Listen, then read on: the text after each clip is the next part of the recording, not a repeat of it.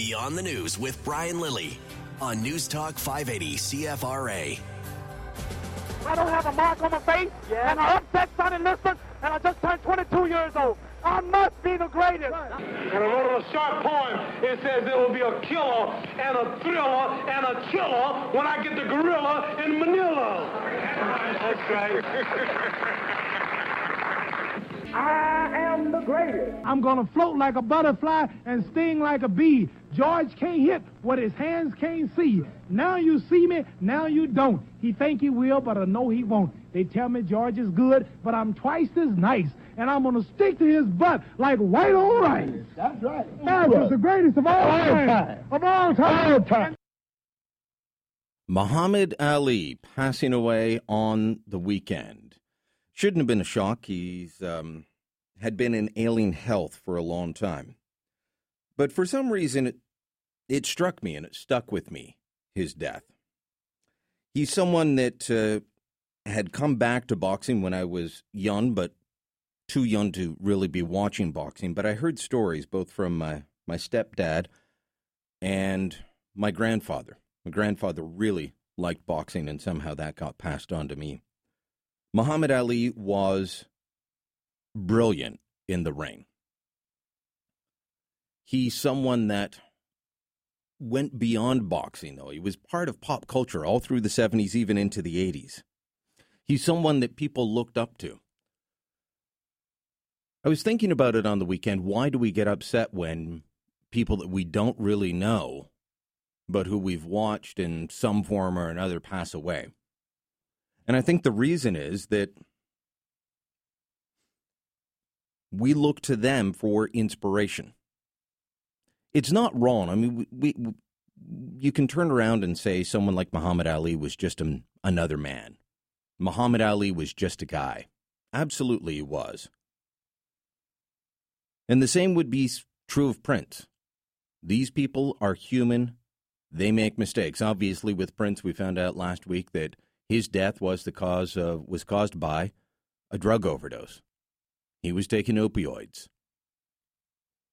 Good chance it was fentanyl. The same thing killing street people in Vancouver, killing the middle class in Vancouver. David Bowie before him. Yep, these people, they have their faults. But when they are performing, they are a wonder to watch. Whether we're talking about Prince or Bowie or Muhammad Ali, they are a wonder to watch because they are so good at what they do and they inspire us. Morley Safer, great broadcaster, just passed away. Does, did he have his faults? Absolutely. But these people are inspirations. It'd be a mistake not to look up to them. Definitely a mistake to, to worship and put them on pedestals where they can't be touched. Because believe me, they all have their problems. We all do. But Muhammad Ali, I just kept watching videos of him on the weekend, both in the ring and the trash talking that you just heard. He was a master of it. He was a guy that, you know, the excitement was before the boxing match even took place with the thriller in Manila, the rumble in the jungle, all of these things. And I can't think of anyone since. I mean, Larry Holmes was, he was big. He was no Muhammad Ali, though. Great fighter, not the character. Mike Tyson was a character. Unfortunately, not the best kind of character. But Ali, he was in a class of his own. We're going to be talking with Spider Jones later in the program. He's a Toronto broadcaster, boxer, someone who was Muhammad Ali's sparring partner at one point, and someone that I used to work with down at News Talk 1010. So Spider will be on to talk about that. Right now, though, I want to turn to a story that we broke this morning over at The Rebel. And it's, um, man, talk about faults. It's about a guy named David Herle. David Herle is someone who's been involved in liberal politics for a very long time. And it's been good to him. This was Paul Martin's closest political advisor when Paul Martin was finance minister and just trying to overthrow Jean Chrétien. Paul D- David Herle helped Paul Martin organize an awful lot of what happened in those years to oust Chrétien. He stayed Paul Martin's closest political advisor when he was in the prime minister's office. And all along the way, David Herle and the firms that he worked for would get government contracts. Well, now he's transferred that to Ontario. He now runs a company called the Gandalf Group. And on their own website, on the Gandalf Group's website, they state that David Herle was Liberal campaign co chair and steered the Liberals to an election victory in 2014. Then last year, the last fiscal year, the Premier's office at Queen's Park, it's called the Cabinet Office, they handed out almost $900,000 in contracts in one fiscal year to the Gandalf Group. Does that look a little, that look, sound a little funny to you? One polling firm gets almost a million dollars from the Premier's office? It definitely sounds funny to me. We found this out through submitting a Freedom of Information request. They sent us a list of 30 contracts we wanted all the contracts given out by the Cabinet Office. 30 contracts. Only one was as big, well, none were as big as David Herle's $836,600 contract. That was one of them. He had another contract for just under $50,000. So, all told, almost $900,000 given to the firm run by the guy that helped Kathleen Wynne get elected. Her office says, "Oh no, no, this was all this wasn't a political favor. This was all done by bureaucrats." To which senior liberals that I've been speaking to laughed. They said, "No, that's not how the premier's office works. I'm I'm not sure that junior staffer you're speaking to knows what she's talking about." Patrick Brown thinks there's something funny going on. Here's what the Ontario PC leader told me. This is just another example of the Liberals' ethical lapses almost a million dollars from Kathleen Wynne's office uh, to uh, someone who's the Liberal Party strategist, pollster, uh, unacceptable. Another blatant example of how taxpayer dollars are being taken to benefit the Liberal Party. And benefit someone very close to the Liberal Party. He remains a Liberal Party pollster. My understanding is that there are several other government departments under contract to the Gandalf Group for polling services. So your money is going to this man's firm. Is he providing the services? I hope so. I would assume so. But is he getting these contracts in a fair and square manner, or is he getting them because Kathleen Wynne hired him to run his campaign, her campaign, and he helped her win? Is this political favoritism? Is this the old-fashioned liberal scratching each other's backs? Not only Patrick Brown, but Andrea Horwath. When we come back, we'll speak with Lowell Green about this and other topics, but I'll bring you comments from Andrea Horwath, who hopefully will be joining us on the program later today, as will Patrick Brown, to discuss this. It is a disturbing turn of events when it looks like your tax dollars are being used to reward liberal friends. I'm Brian Lilley. This is Beyond the News. Back in moments. You're listening to the leader of the unofficial opposition, the rebel himself. Beyond the News with Brian Lilly on News Talk 580 CFRA.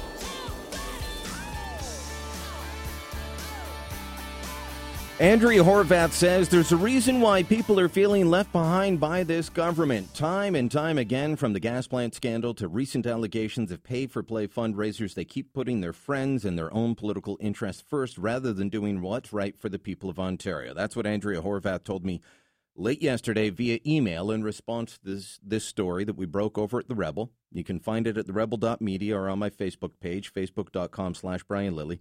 $900,000 almost in polling contracts to Kathleen Wynne's campaign manager. That's from one office alone, Lowell. That's just from her office. Never mind uh, the energy department, the environment ministry, health, um, other departments that I'm told the, same company's getting lucrative contracts from. Well, it's pretty clear that uh, the best way to get rich in this province is be a really good friend of the Liberal Party. But, but I, I, I want to congratulate the Rebel on this. When uh, I mean, this is obviously something that the mainstream media is not picking up. Had it not been for you guys, I doubt very much we would ever have learned this. When when did the Rebel break this story, Brian? Uh, I posted uh, the copy just after midnight. Now, is there any indication that the mainstream media has picked any of this up? Well, uh, so far I can tell you that uh, it's being picked up on talk radio, including our sister station 1010 in Toronto. Uh, and uh, I did notice one CBCer retweeted it saying, good story. A tweet? Yeah. But I, I see nothing. I mean, I, I read, uh, you know, the Globe and Mail, the the National Post, the Ottawa Citizen, the Sun. I see no mention of this in any of our leading newspapers. Am I correct on that? Yeah, most likely. Now that could change because they may be asking about this in question period today. But I mean, this is unbelievable. David Herle, almost almost nine hundred thousand dollars for two contracts, contracts issued by the premier's office. And not only that, but I understand that you people in, in the in the rebel asked, okay, the, the, the listing is apparently commissioned research services. When you asked, what does this mean, they refused to tell you. So we don't even know if it was polling, do we? Well, I'm assuming it's polling. I mean, that's one of David Herle and his company's specialties. Um, now, Jennifer Beaudry, who's the spokesperson for Kathleen Wynne, a press secretary, said that Every company must be a qualified vendor of record, uh, compete against no less than five competitors. Final decision about which vendor's best is made by three nonpartisan public servants. But, but I'm told that that's absolutely false when it comes to polling contracts. Th- those are actually handed out directly by the premier. I want this, this person. But would this polling have been on behalf of the government or on behalf of the Liberal Party? My well, um, one and the same, I suppose. Well, no, they, not they, really. This would be for the premier. The cabinet office is like the Privy Council office. No, I understand that, but what I'm saying is that if in fact this was polling on behalf of the Liberal Party, then there is no way that the taxpayer should be funding this. Well, if... okay, so this would be for the premier's office. Now, is it to benefit her? Is it to benefit the people? I think that would be arguable. But we'd have to know what they were polling on first. But we don't. We still don't know what they're polling on. We're going to keep pushing them on this, and hopefully the opposition parties do, because this is the last week that the legislature's sitting. As Patrick Brown said to me, this is nine hundred thousand dollars from one office yep. of, of money that's not going towards hospitals, schools, families that, that want the autism treatment, and all of that. This is this is one of the things that, that's driving so many people crazy. I mean, the, the government says that it's so strapped for funds, it's got to cut payment to doctors, cut payment to hospitals, cut payment for this, cut payment for that, no money for autistic kids. But we've got a million dollars or close to it to give to the co-chair that got uh, Kathleen Wynne elected. I mean, this is outrageous. And once again, I want to congratulate the rebel.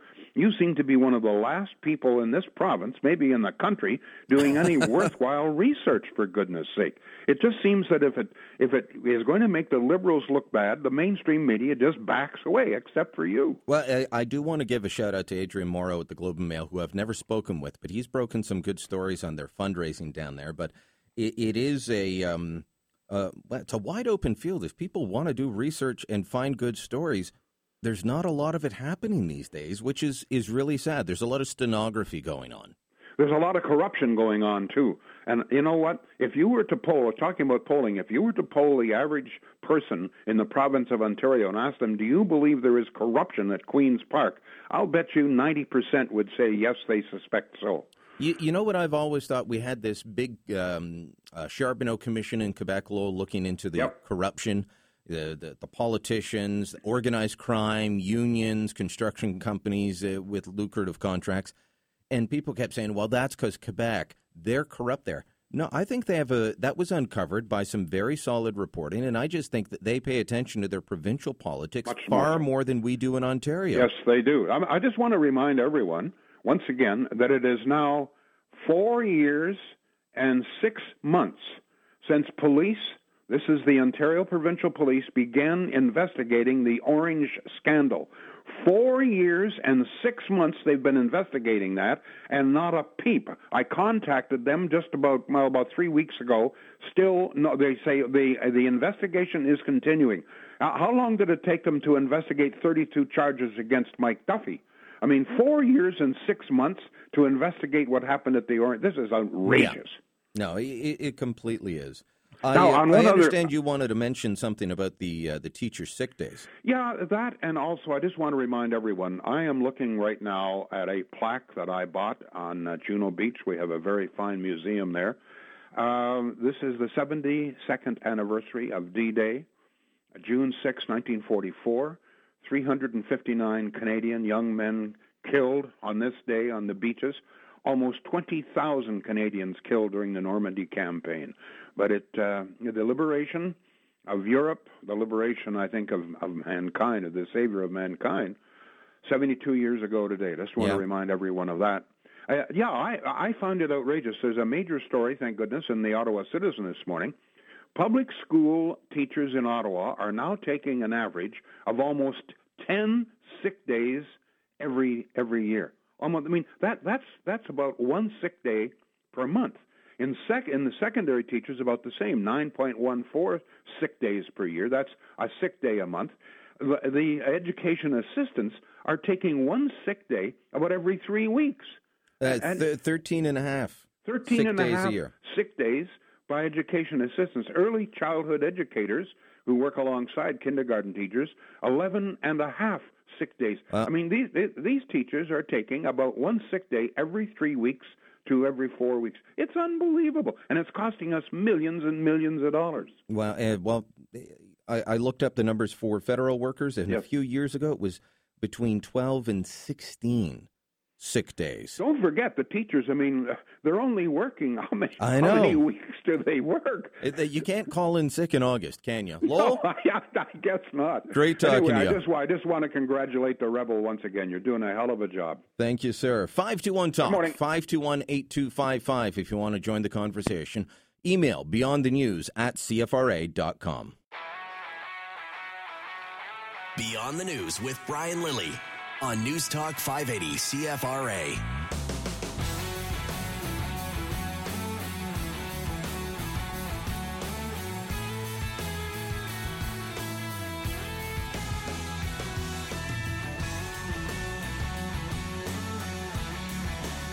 This is just another example of the Liberals' ethical lapses. Almost a million dollars from Kathleen Wynne's office uh, to uh, someone who's the Liberal Party strategist, pollster, uh, unacceptable. Another blatant example of how taxpayer dollars are being taken to benefit the Liberal Party. Is it acceptable to you? 521 Talk, 521 8255, star 580 on Bell Mobility.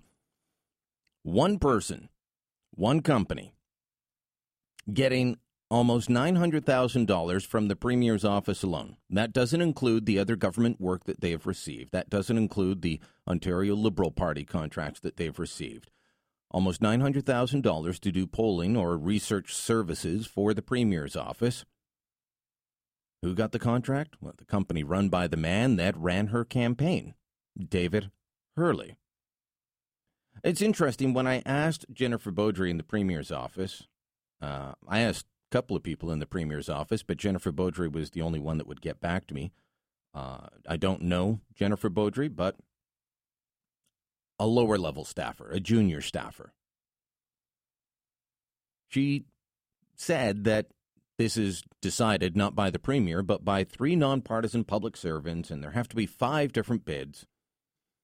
Funny, though, that the only company to get a contract for research or polling services from the Premier's office was run by the man that ran her campaign. As I detail in the story, and you can read the full thing over at The Rebel, you can find it on my Facebook page, you can find it on Twitter.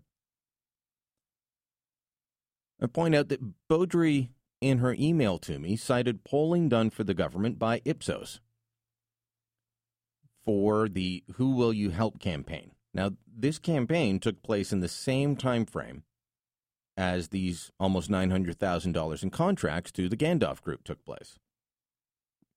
But they're not on the list of contracts that we received. Why? Because it was a government department that hired them. It wasn't awarded through Wynne's personal department. The only polling or research contracts awarded went to Kathleen Wynne's campaign manager. Does that seem suspect to you? 521 Talk, 521 8255, star 580 on Bell Mobility. I'm hoping that this issue is being raised in question period at Queen's Park because we need to know more about this. The public treasury should not be there for politicians to reward their friends. Don't care who we're talking about. It should not be there to reward friends. Am I alleging that David Herle or the Gandalf Group did anything illegal here? Nope. Am I alleging that they did not provide the polling services requested? Nope. But I am questioning how these contracts were awarded. And I do think that, given that we all paid for it, the Premier's office should be releasing. I asked what type of research services did Gandalf Group provide? They didn't answer, and something tells me that they won't unless there's a lot of heat put on them. 521 Talk, 521 8255, star 580 on Bell Mobility.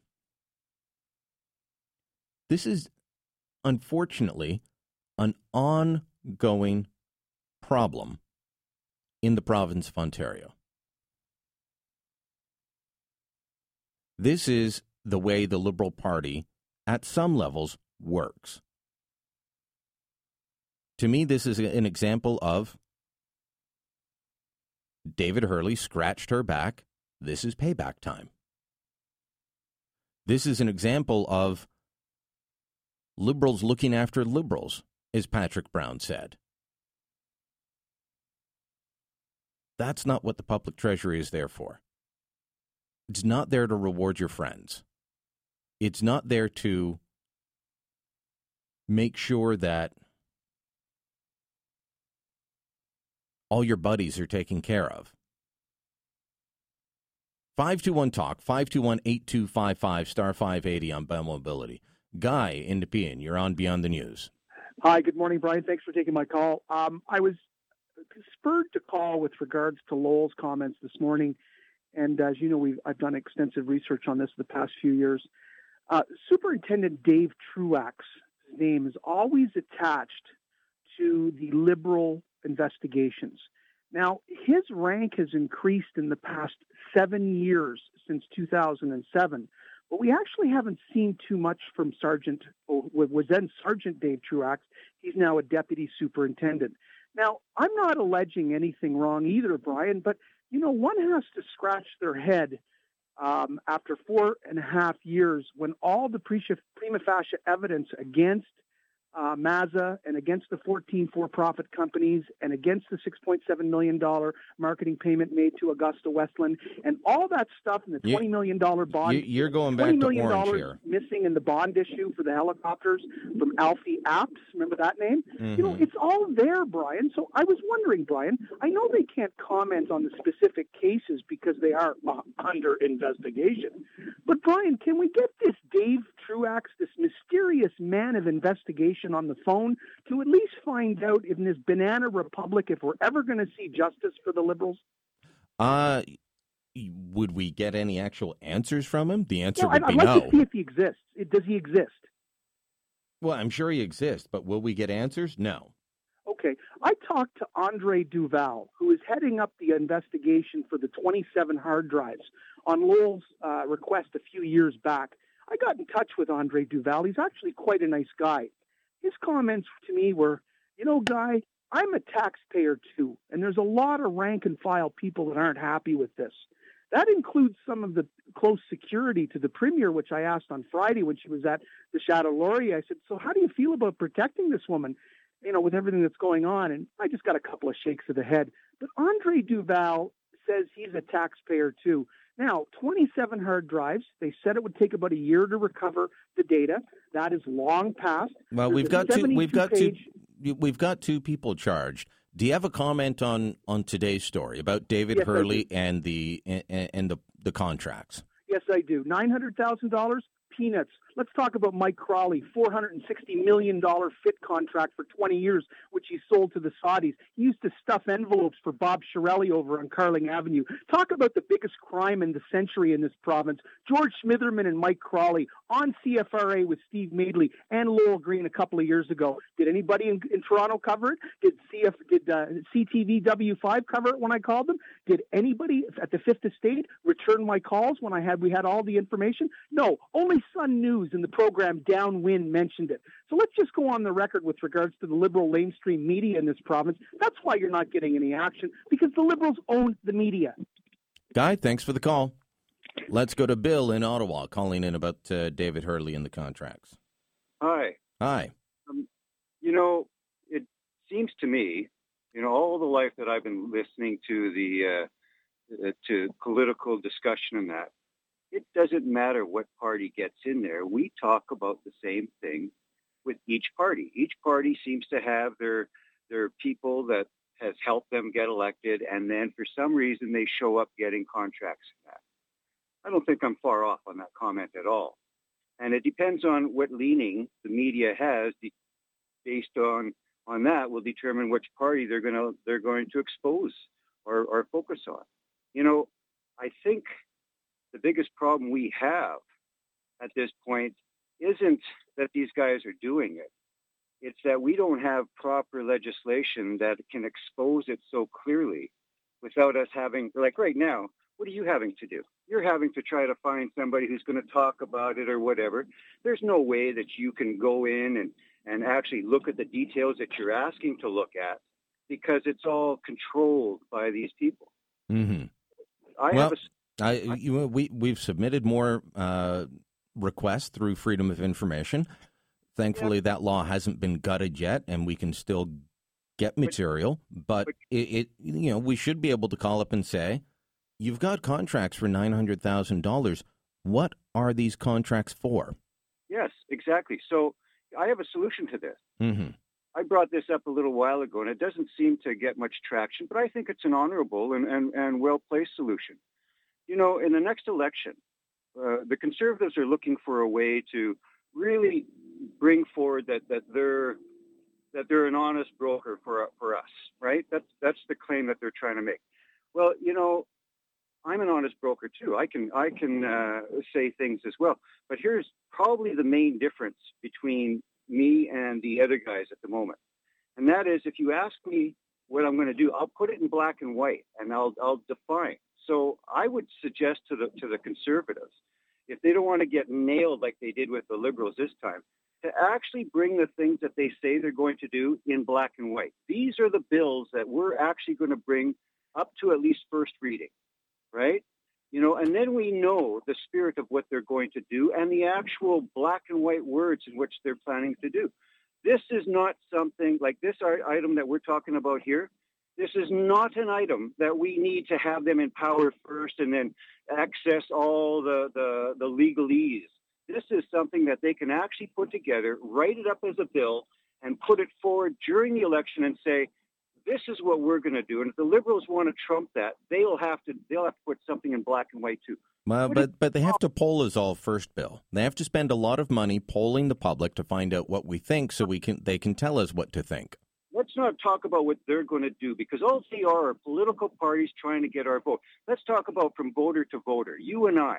Would you not want something like that in front of us during an election rather than them just saying we'll do something like this after the election? I would I would vote for a party who had the guts enough to come forward with actual bills. I mean, we're only talking about four years. Where's your four-year plan for for this province? And put it in bills.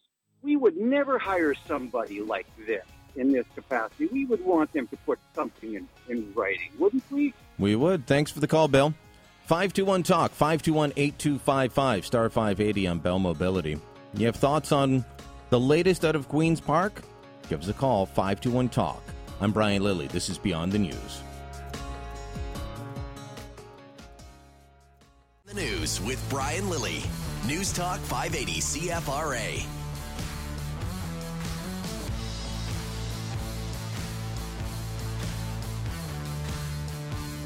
Is it a case of you scratch my back, I'll scratch yours?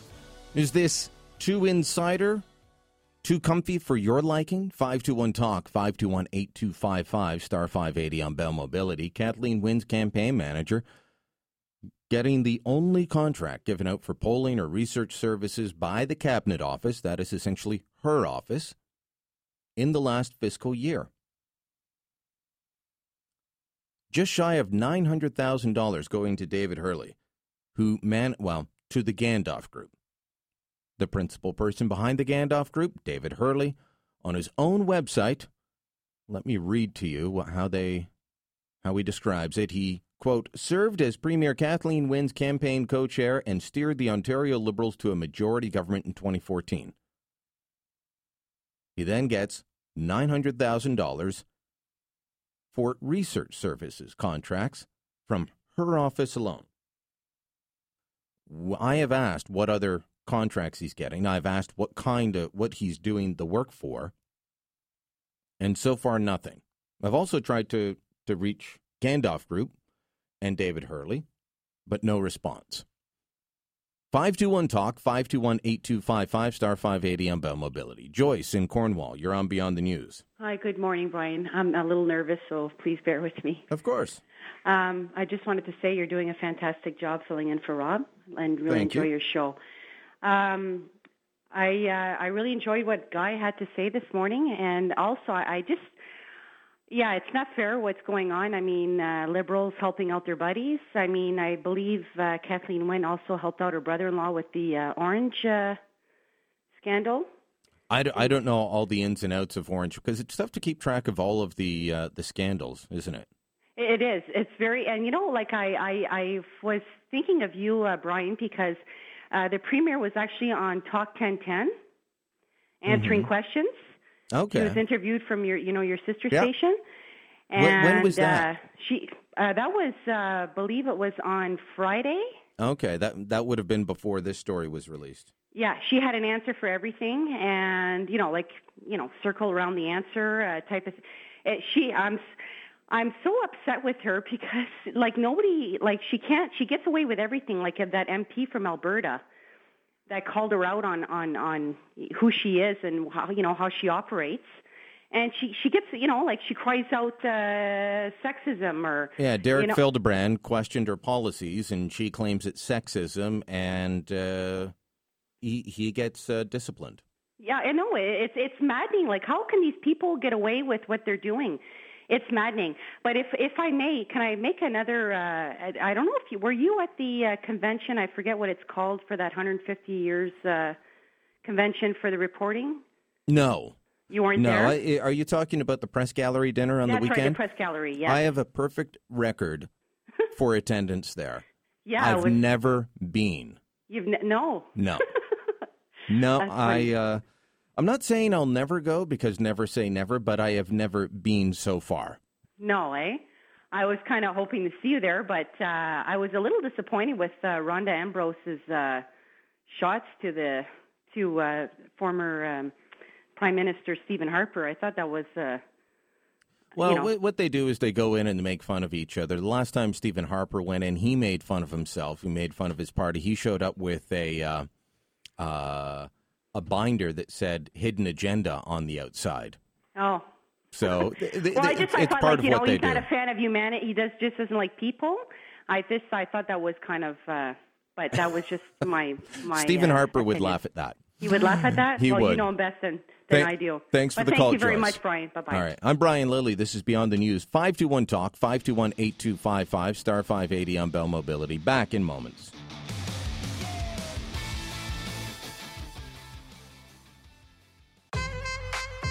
This is Beyond the News with Brian Lilley. Follow the outrage on Twitter at CFRA Ottawa. Give it to me, I'm worth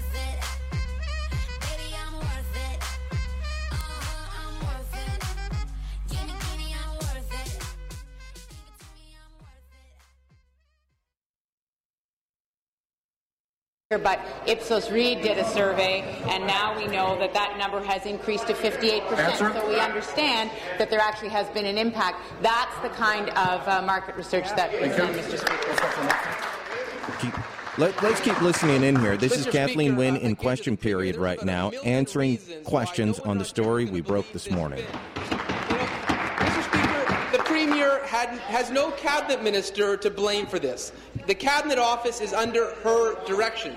David Herle is her precious Order. friend. This was her decision to make. The cabinet office shouldn't be the personal piggy bank for the Premier's cronies, even if you call it a process. The Premier can't hide behind this was, Deputy this was not an open and transparent process. According to Brian Lilley, senior Liberals who know how the Cabinet Office works disputed the idea this process was completely nonpartisan and not subject to the political direction directly from the Premier.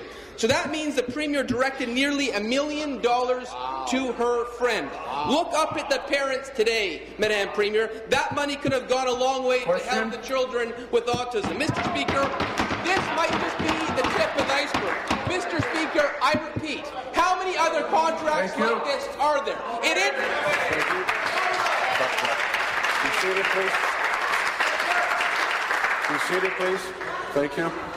Premier. Much, Mr. Speaker. Governments do market research. Governments do market research to, market to uh, discover do the same. and uh, find the indications of the impact of their You policies, the Mr. Speaker. too.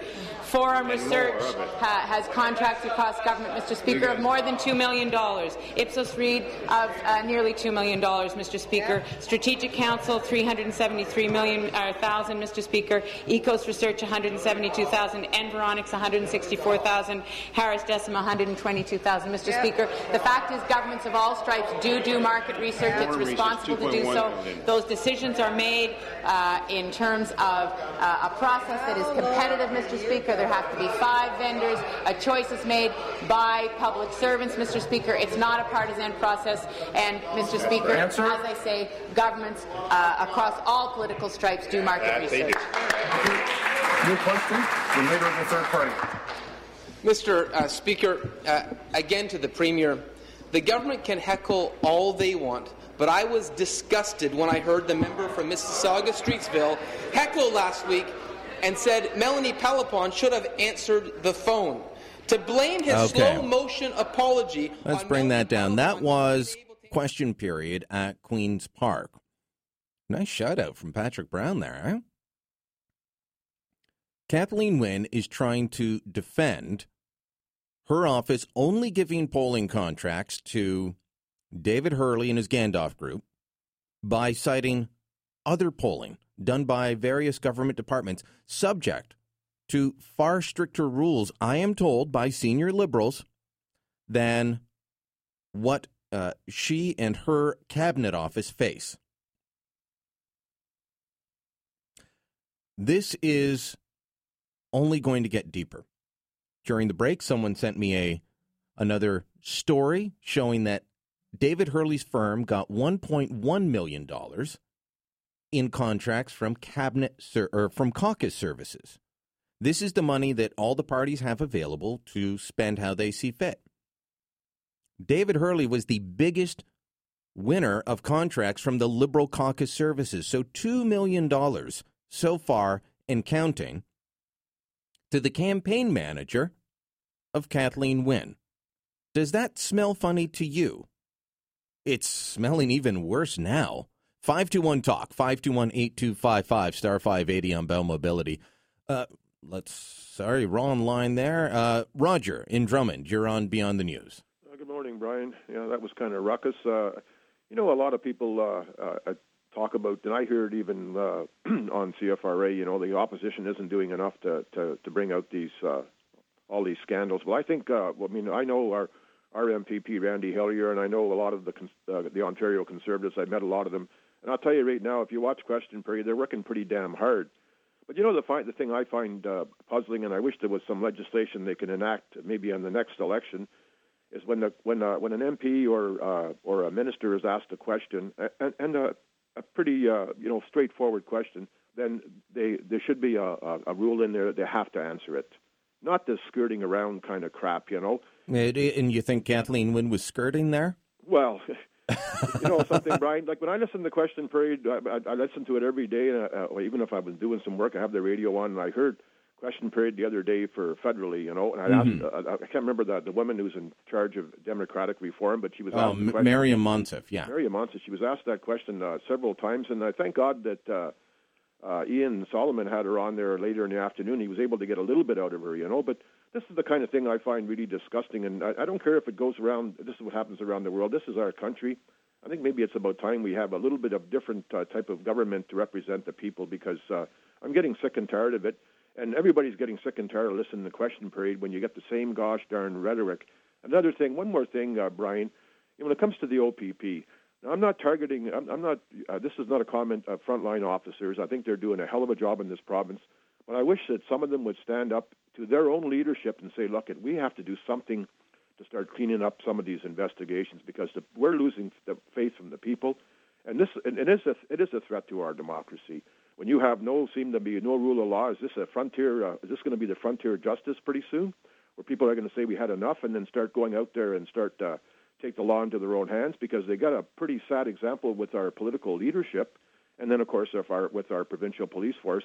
Something these investigations shouldn't have been going on as long as Well, they have. I, I, I've been losing faith in the OPP for a long time now, Roger, wh- which is sad. I, I, now refer to them as the Ontario Political Police Force because I just don't trust them to follow through on you know- on the one that they did after being shamed publicly.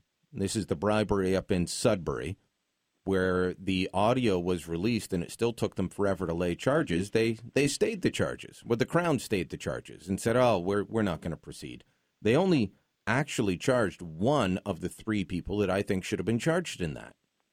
Well, you know, Brian, uh, when you're talking about, uh, I, I call them uh, the uh, actually after after last year's election there, and when I seen that OPP uh, uh, advertisement there, well, during the the election there with the OPP cruiser, you know, basically a bit of a heavy-handed thing in my respect, and most people felt the same way. My my, my new thing is for them is it's been for a while since last year is the Ontario political paychecks. Yeah. And sometimes I, I'd like to take my big red truck and then get a big uh, sign and and, uh, make a nice sign and paint it nice on both sides so I can drive around the countryside through uh, liberal parts of Ontario and just let people see, you know.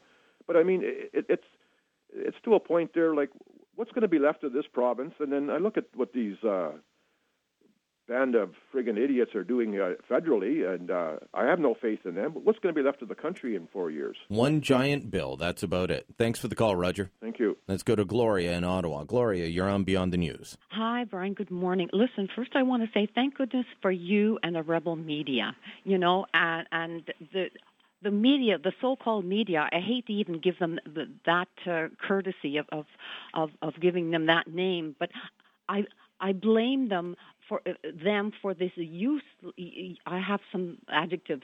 It's this useless, shameful media, and they, they have an. To me, they've got an obvious bias not to report any questionable actions by this left-wing government, and th- there's absolutely no investigative reporting or questions asked. I mean, they could take lessons eh, from eh, you. You know, I, I, I Oh. there's not enough of it, but uh, as I said to Lowell earlier, thank goodness there's uh, Adrian Morrow, guy I've never met, never spoken to, Mhm. down there for the Globe and Mail. He's dug up a lot of this. He's the one that figured out the the whole shadiness of their fundraising, where Oh. they were uh, essentially you know, big big fundraisers with people they were regulating. Mhm. He is the one that wrote the story I was reading to you moments ago. That in addition to the nine hundred thousand that I found at the co- the cabinet office, he was getting one point one million from caucus services, and that's just the tip of the iceberg. I'm told. Yeah. So two million dollars that Kathleen Wynne's campaign manager has been able to get from politically connected offices, just two of them, Oh, and there's more. Yeah. And you know, is is this what you go into politics for? Oh, well, yes, it's it's just it's just greasing palms behind our backs. And the thing is, uh, to me, the left wing media. The, okay, I'll put this in quotations. They're aiding and abetting this this unaccountable left-wing par- liberal party to continue their corrupt, questionable actions. And the thing is, when we have Wynne, you know, our our this is she should be proud of. She shouldn't even be showing her face in public. She she is the the most corrupt premier in Canada. With I mean, what about the five police investigations? And after what after four years of so-called investigations by this Tor- so-called Toronto police? Has there's been little action or investigations or any updates or information from them. And the the the uh, uh, political parties, the opposition, they have to be after this government and the police department. And, and not just ask once in a while a question. They've got to demand answers for their investigations. The Liberal Party should not be un- untouchable, but this is what's happening here.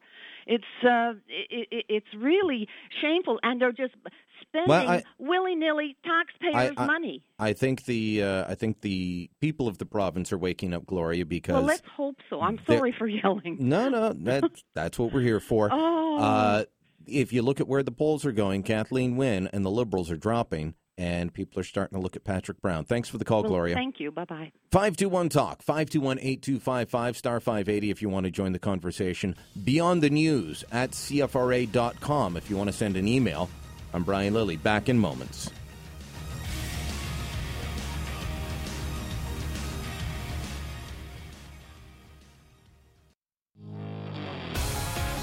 This is Beyond the News with Brian Lilley. Get some FaceTime with Brian. Join the resistance at facebook.com slash 580 CFRA.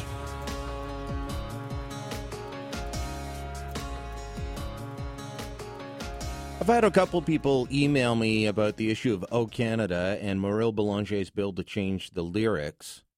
You will note that it is only the English lyrics that Francophone Maurice Boulanger wants to change. He's always been very proud about being a Franco-Ontarian and representing a very French-heavy area, but he wants to change the English lyrics. No one's talking about changing the French. I'll get into what the French lyrics actually say. A lot of Canadians don't realize what the French lyrics mean. But just a little while ago, we brought part of Question Period from Queen's Park to you, and I want to go back and play the beginning that you didn't hear of Patrick Brown asking Premier Kathleen Wynne about the story that I broke this morning. Almost $900,000 of contracts going to her campaign manager from her office. Here's Brown in the legislature less than half an hour ago. Mr. Speaker, my question is for the Premier. Not much this government does surprises me anymore, but when I learned that reporter Brian Lilley had uh, FO, an FOI that showed the Premier handed out two contracts worth nearly $1 million to David Herle and his company, the Gandalf Group, I was shocked. Let's not be mistaken, this is the same David Herle who co-chaired the Premier's election campaign. And that is the same Gandalf Group that is the Liberals' personal and preferred polling company. David Herle is being rewarded for his political work with nearly a million dollars of taxpayers' money. Mr. Speaker, does the Premier have an ounce of ethics left? Does the Premier think it is acceptable to hand out a million dollars worth of contracts to her Order. Liberal pals and cronies? Does the Premier think that's acceptable? Seated, please. Be seated, please. Thank you. Premier. Very much, Mr. Speaker, and um, the member opposite will know that uh, that uh, market research and polling uh, companies have been uh, have been used by governments traditionally, Mr. Speaker. In fact, in fact, there are um, at least six other uh, companies, Mr. Speaker, that have uh, contracts: Forum Research, Ipsos Reid, Strategic Council, EKOS Research, Environics, Harris Decima, all have contracts with government, Mr. Speaker. All of that market research, the public opinion research conducted by the government, is procured through a fair and transparent, Order, competitive process. Every company has to be Order, qualified, please. has to be a vendor of record, Mr. Speaker, and has to compete for a project with no fewer than five competitors. And then the final decision about who, which vendor is best suited for a project is made by a committee of at least three nonpartisan public servants. That's the process that uh, all companies undergo. Mr. Speaker. All right, there is the opening question. We might get to more of that in a little while. That was a question period at Queen's Park this morning. Uh, nice shout out again from Patrick Brown. But what senior liberals who have experience with the Premier's office tell me is that what Kathleen Wynne just said about polling and this going through the the transparent system, not the case. We'll continue to push, wait and see on this. We'll also, I think we deserve to know what the what we got for the nine hundred thousand dollars. What what did the premier's office need to know? She keeps citing these other polls, these other firms. None of them were contracts given through the premier's office. Only one company got a contract through the premier's office. David Herle, nine hundred thousand dollars, one point one million to that same firm from Liberal Caucus Services.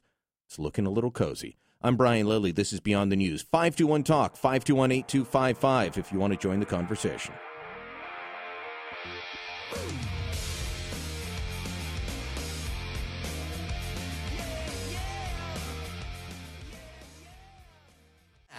There must be resistance.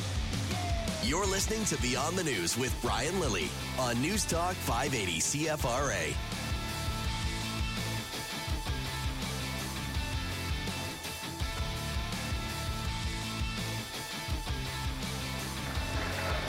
Mr. Speaker, again to the Premier. The Liberals and this Premier will do absolutely anything to hold on to power. The only thing the Liberals care about is their own political survival. The FOI showed that there was one contract, one contract that towered above all others. That was the contract to David Herle and the Gandalf Group. This wasn't a normal government tender. The money came directly from the Cabinet Office, essentially the Premier's personal slush fund. Mr. Speaker, this information was only revealed because of an FOI. Order. I shouldn't have to ask, but I will. How many other of these contracts are there? How many more contracts is the Premier hiding? Can the Premier tell this legislature how many contracts her government and all the ministries have they given to David Herle?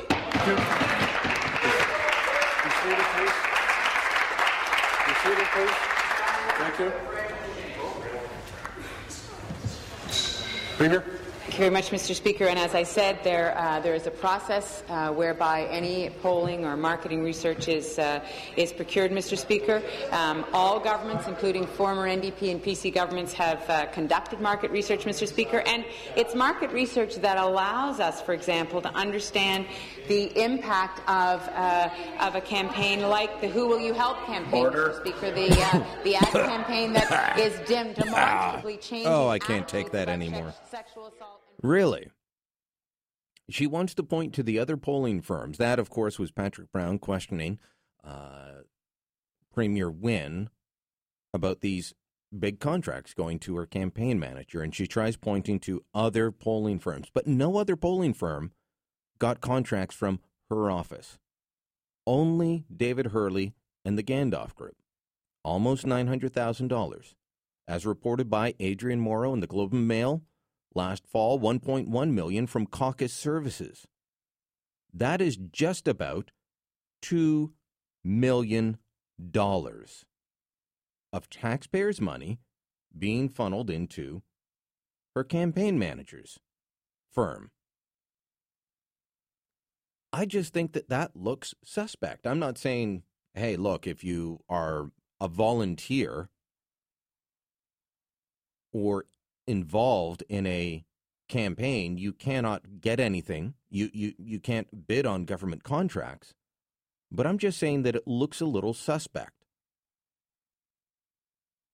521 Talk, 521 8255, star 580 on Bell Mobility. Ken in Prescott, you're on Beyond the News. It, uh, this is going to keep going on until, and I've been saying it for years, until somebody goes to jail.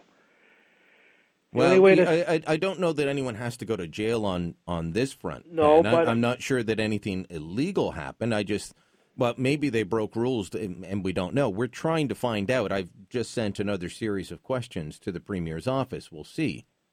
No, this isn't just this one. It's all the four four things that are going on, investigations in Ontario. The problem right now is they should bring in a bill that no polit- no premier or prime minister can put in the head of of the RC, RCMP or of the uh, OPP. Well, who, who else is going to on- appo- appoint them? Yeah, they can't appoint them. They must be appointed by the, by the men and women in the RCMP who Oh they no, want their no, head. no, no, no, no. That's Well, a, that's a very bad idea, Ken. You're going to get the same stuff going on and on and on until because then they run the head of the OPP. Well, the the police have to be accountable to elected officials. Well, then the elected official should be by their own people.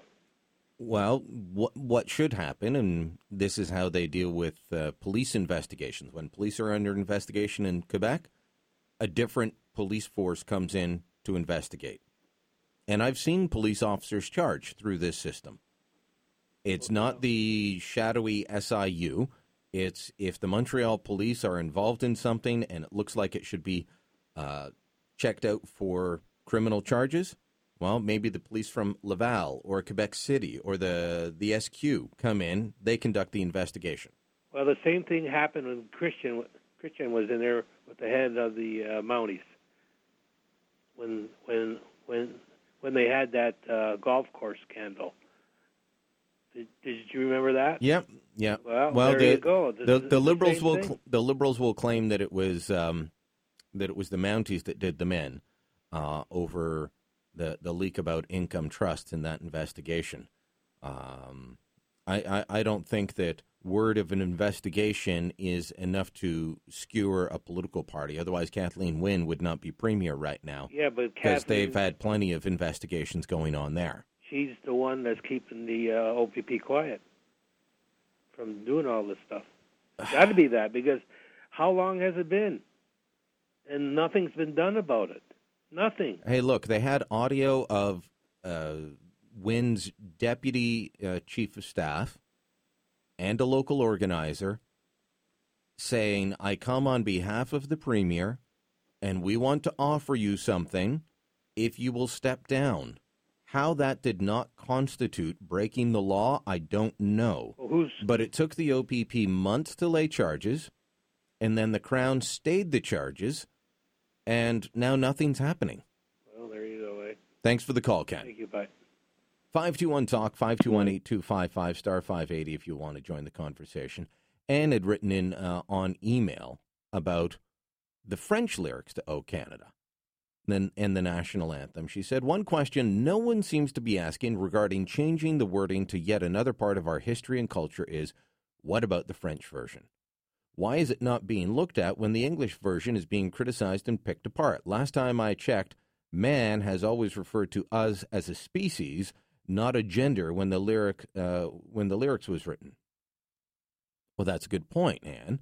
But even the even that the social justice warriors are trying to expunge from our language. There are certain things that we use the pronoun he or she for, and I guess you can still use she, but you're not supposed to use he in a general sense anymore. That's sexist. That's wrong.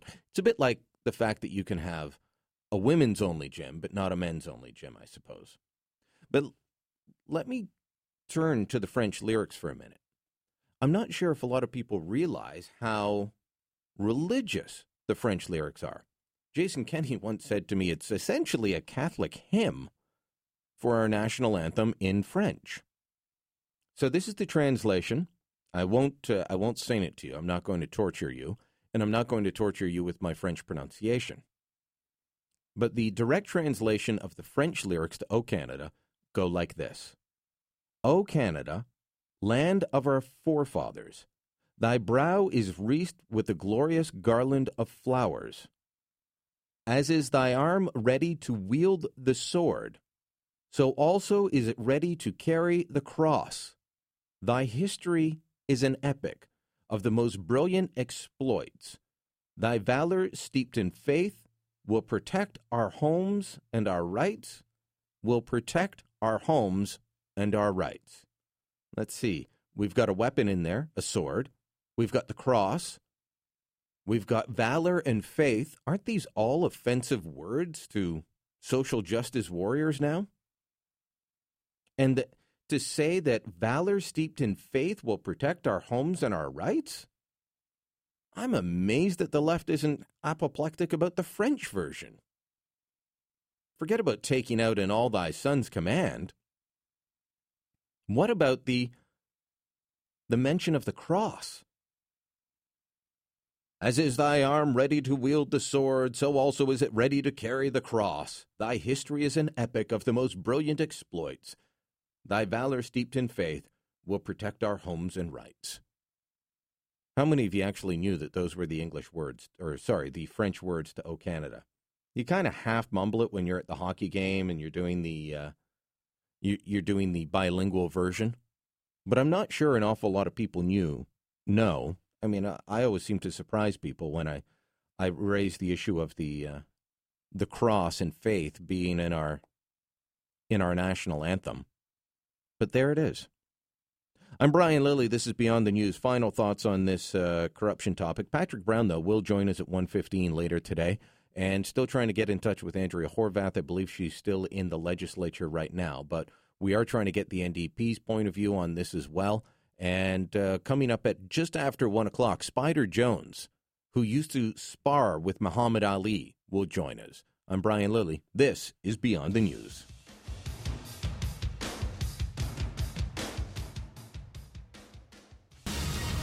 Some days, the resistance verges on rebellion. Beyond the News with Brian Lilley. News Talk 580 CFRA.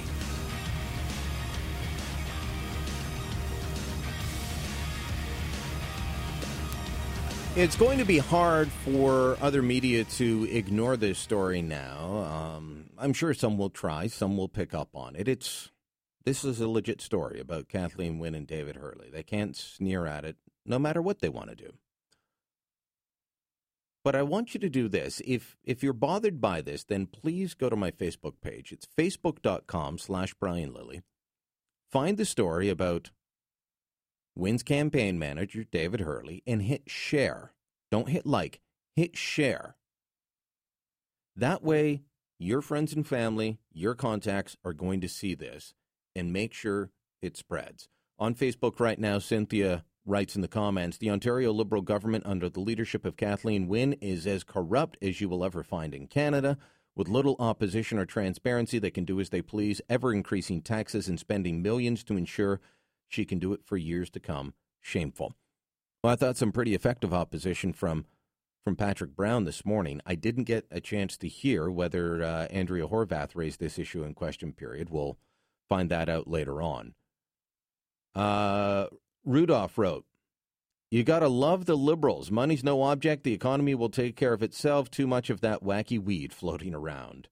And Doug wrote, Where are the outraged media? If it was about conservative, all hell would break loose. Yet let's play that game for just a minute. Imagine Stephen Harper hired his campaign manager and gave him $900,000 in polling contracts? The lunacy. Dave in Ottawa, you're on Beyond the News. Hi, Brian. First of all, I think uh, you're doing a great job on the uh, on the show. Thank you. And the, and the other stuff that you do. Um, just a quick comment. I agree with a lot of what uh, people have been saying this morning about the corruption and the, maybe even the nepotism and whether it's illegal or not. I don't know.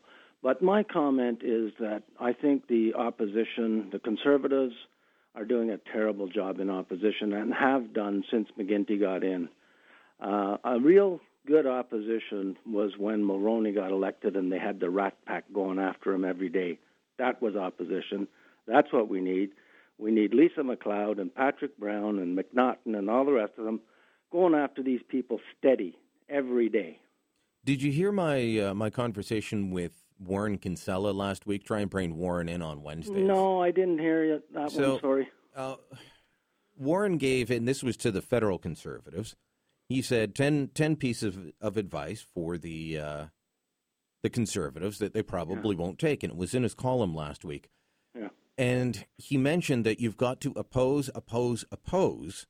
And too often he says conservatives end up worried that I can't be seen as being too negative, so I, I want to play nice. They don't want to be seen as always criticizing the government. He says Jean Chrétien used to tell them, that's your job.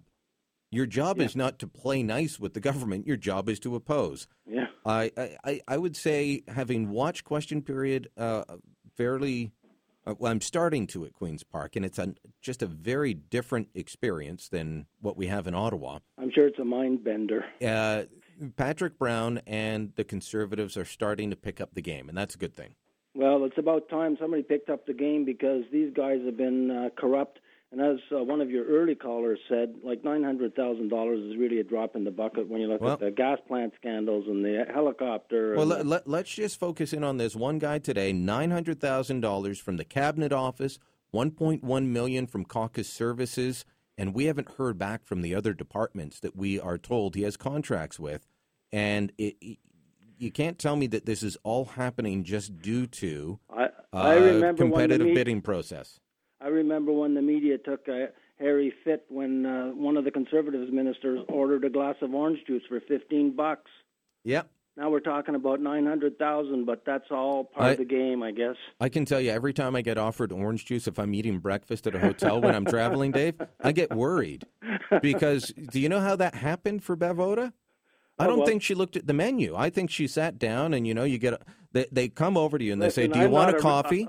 I'm Do- not a rich person, and even I've ordered room service once in a while. But but they just say, "Do you want coffee and orange juice?" And you're like, "Yeah, Yeah, okay, I'll have that." And then you get the bill. I remember once getting a coffee bill for eighteen dollars. But you see how good they are in opposition in uh, the liberals and and the media, and how poor the other than Well- Sun News and yourself and a few others. Two hundred and fifty thousand dollars on furniture is nothing, apparently. Got to run, Dave. Thanks. Okay. David in Ottawa South. You're uh, on Beyond the News. Yeah, um, how you answered the first David one, I thought it was me. Anyway, um, There's a lot of Davids. there are. Um, it just seems that spending our money means nothing to them. Again, it's the furniture. Uh, what are we going to do with the, uh, the the electricity? They're going to you say we'll get them out at the next election. Well, that's two and a half years. How many more twenty-year uh, windmill and such contracts are going to be issued that we're locked into before we get a chance to knock those guys down?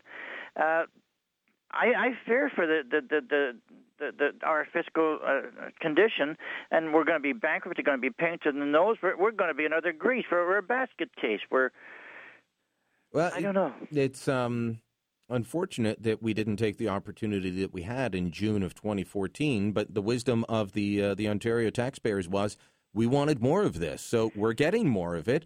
Uh, maybe it's what it took to uh, for everyone to wake up. yeah, and then they turned around and did the same to bring Trudeau in. Uh, you know, I've I've given up on the on on the, the wisdom of people. Uh, I don't know.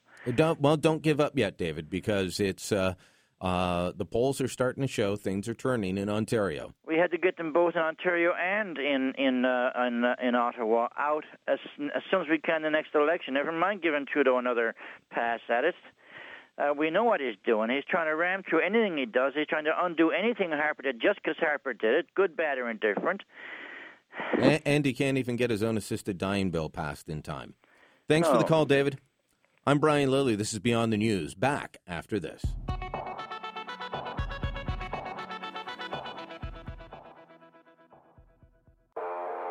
To you, he's rebellious. To official Ottawa, he's disdainfully insubordinate. You're listening to Beyond the News with Brian Lilley on News Talk 580 CFRA. I think there's going to be a lot of eyes on Niki Ashton in the House of Commons today. Well, at least her seat to see if she's taking it. I don't know if you've seen this story. It's up at Post Media right now. Niki Ashton tweeted out yesterday about how she was off to North Dakota to campaign for Bernie Sanders. We feel the burn. Bernie bust too. I don't even know what some of these things she's added in there are.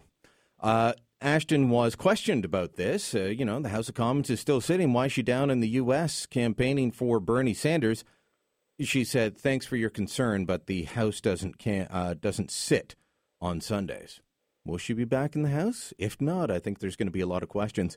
Uh, David Akin uh, regularly sits up in the press gallery during QP. David joins me on the line now to talk about something else. But David, I have to ask you: Are you going to um, are you going to be sitting up there looking at Niki Ashton's seat today? Well, this is another good reason, I guess, to go to QP on a Monday. Um, eh, but the other one being is the Prime Minister will be there. And as you know, Brian, typically both the current PM and the last one, Harper, you know, they often miss the Monday session. But but Trudeau's going to be there.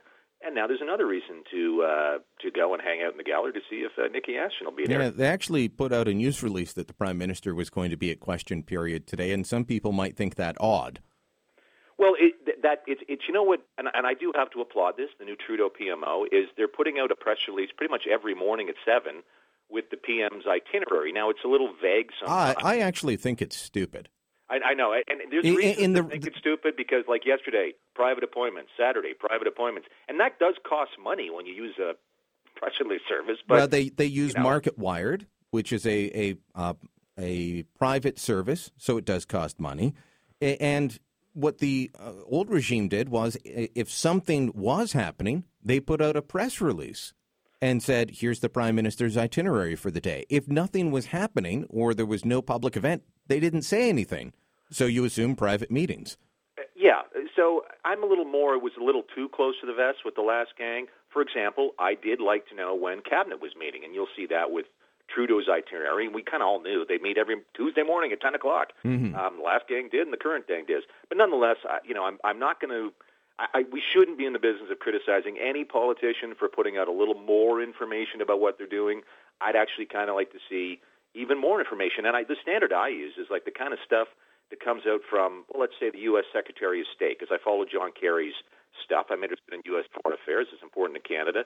And it is unbelievably detailed. For all the closed meetings, I'm meeting with this official, that official, this CEO. I like that kind of disclosure and transparency from our elected officials. Of course, in Kerry's case, he's not even elected, but nonetheless does it uh, anyhow.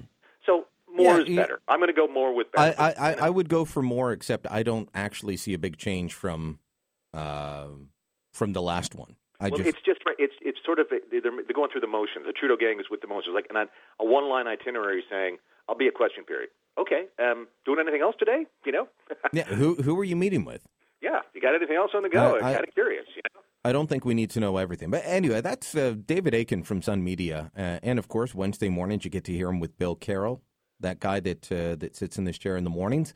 Um, but uh, David, I wanted to, to talk to you because of this post media story. Your colleagues over at uh, Nat Post, where you used to work as well, having uh, getting word that the Liberals are still not ruling out the F thirty five, but may buy another jet as a stopgap measure. And my head's spinning a little bit here.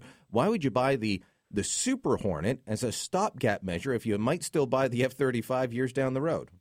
Yeah, I mean, those are all the why questions. But to be honest, I'm not surprised to hear that this is my friends Lee Berthiaume and John Ivison, who are sort of uh, sourced this out from. I'm talking to a bunch of people. Um, a couple of things, just so people, you know, in the in the loop know. The F-35 is the fifth generation stealth fighter, single engine that a lot of our allies are using already, and we're talking from Denmark to Australia to, of course, the United States. A lot of our NATO allies are using this, and and it offers the big thing here is it offers stealth capability. So the idea is you can sneak up on your opponent before they see you. You get the first shot in at a aerial dogfight. That's a huge advantage if you're shooting first. So that's the F-35. Problem is lots of technical hiccups trying to develop that thing. It's also become ridiculously expensive, and that's got a lot of people pausing, including the liberals. And they ran on a platform which said very specifically, "We're not buying this." Then they get into government, and then we hear sort of a little, sort of maybe walking it back from the defense minister Harjit Sajjan, where not ruling it out. Uh, so you know, we'd still like a little more clarity on them. In the meantime, we got, as you know, these CF-18s, wonderful machines that our pilots have been flying for what 20, 30 years or something like that right now. They've been doing yeoman service in Libya, uh, recently fighting uh, the ISIS terrorists, dropping bombs, and doing good work for uh, democracy, etc. But they're coming to the end of their life, and though we do have uh, programs in place to build some new engines and refit the, the electronics on board, at some point the airframe just says, I can't do it anymore. And we, we might hit this gap where we, we will have not enough fighter jets to meet our NATO and North American defense equipment while we wait for whatever, F 35s or something. And the Super Hornet is a two engine plane that a lot of our allies already use that can kind of be that four and a half generation plane that's a bit of a stopgap. So it, to be honest, it doesn't make it doesn't surprise me a whole lot because we've been taking so long to get make some decisions about what will be the permanent sort of next platform. Will it be the F 35 or, or what? If memory serves, we've been part of the F 35 process since Jean Chrétien Oh, was yeah. in power. Yep. It was Chrétien that said, all right, let's get together with our allies and we will develop a joint strike fighter jet and we will develop it together along with the Australians and the Americans. They said, all right, send us your best uh, designs. They did. The F 35 was picked, and it's been just back and forth. At a certain point, we're going to be spending more than we should if we had just bought the F 35. If we're buying a bunch of these, what? how many CF 18s did we originally have? 120 or some odd? Yeah, something Now- like that. We're down to like under 60, I think, now. Or I think j- between 60 and 70 we're at. There we go. Okay. So even just replacing those with the Super Hornets, uh, are we going to replace all of them? Are we going to replace half of them and then consider the F 35 or another similar type fighter down the road?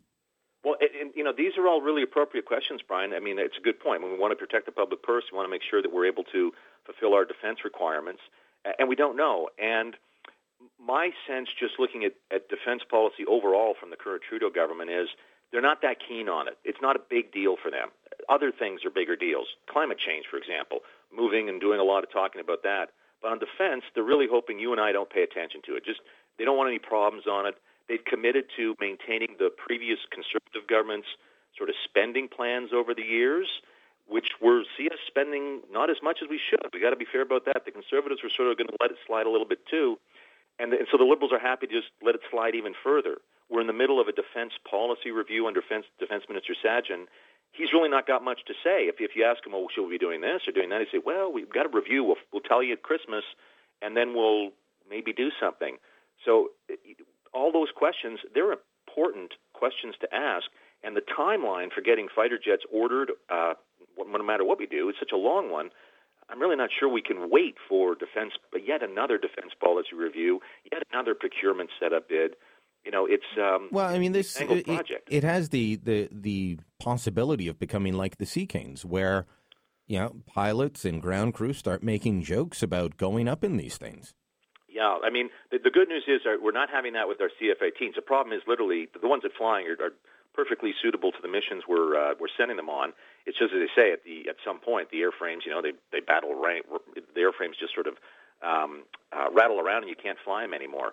So it's it's not knock on wood uh, as bad as that, but there will come a point where you know we'll need at least a couple or a few squadrons. I mean, you asked about the numbers. Do we buy you know 20, 18? You know, no one's really quite sure. But the other thing that's weird about this, you probably talked to some former fighter jocks. There's a, there's a couple of uh, people. There's a former CF-18 pilot who chairs the defense committee, a guy named Stephen Fuhr. He's the Liberal MP from Kelowna. He's a former CF-18 jock.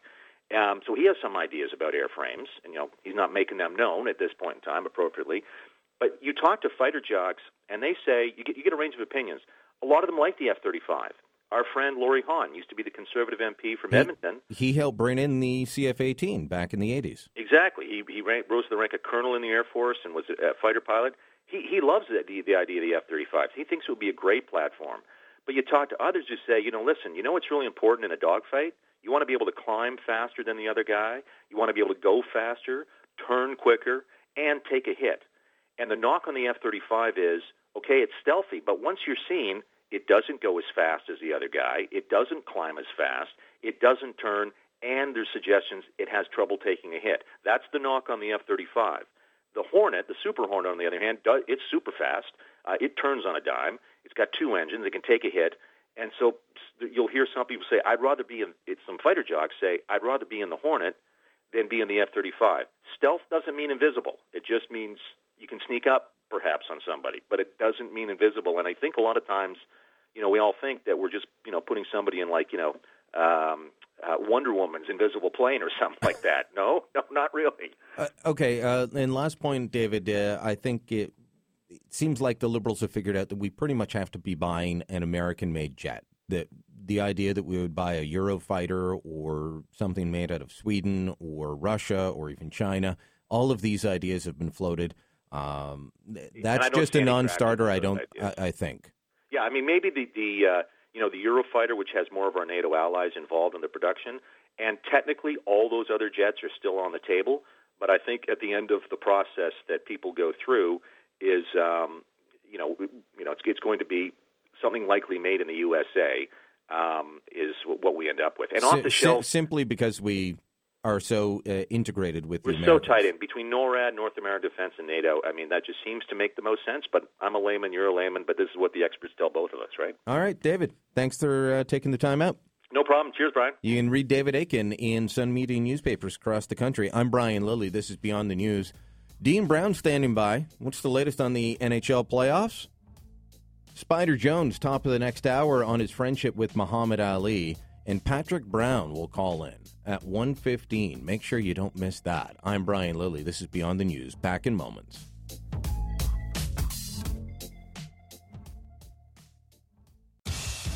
Every revolution starts with a rebel. Beyond the News with Brian Lilley. News Talk 580 CFRA.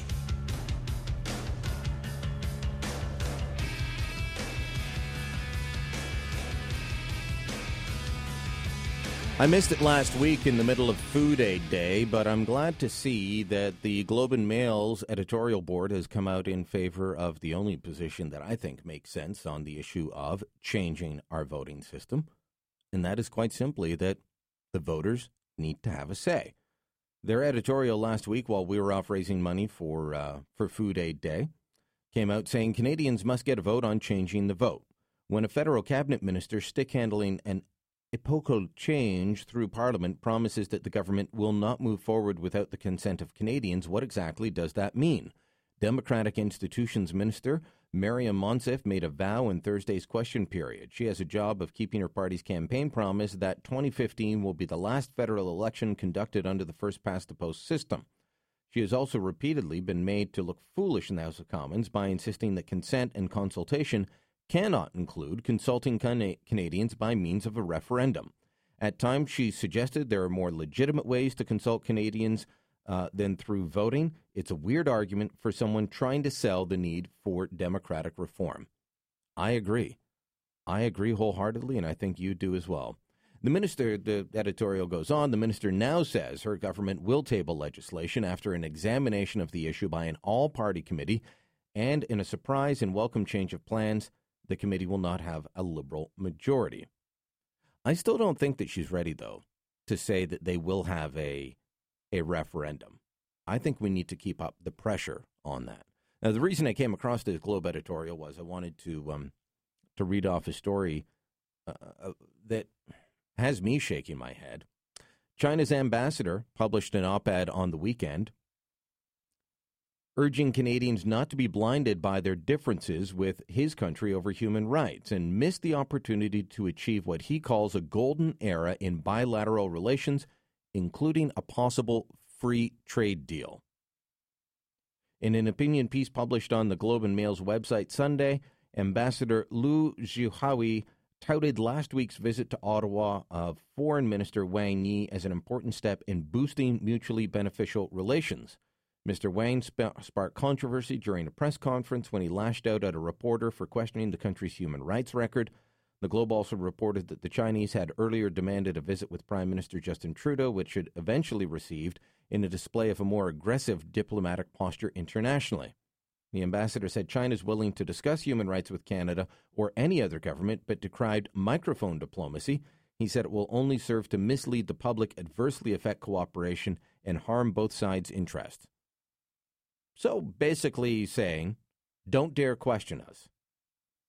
Let me read one final quote. Given the differences between China and Canada in history, culture, and political system, it's only natural that the two countries may have different views on human rights. Yes, as in, we respect them, and you don't.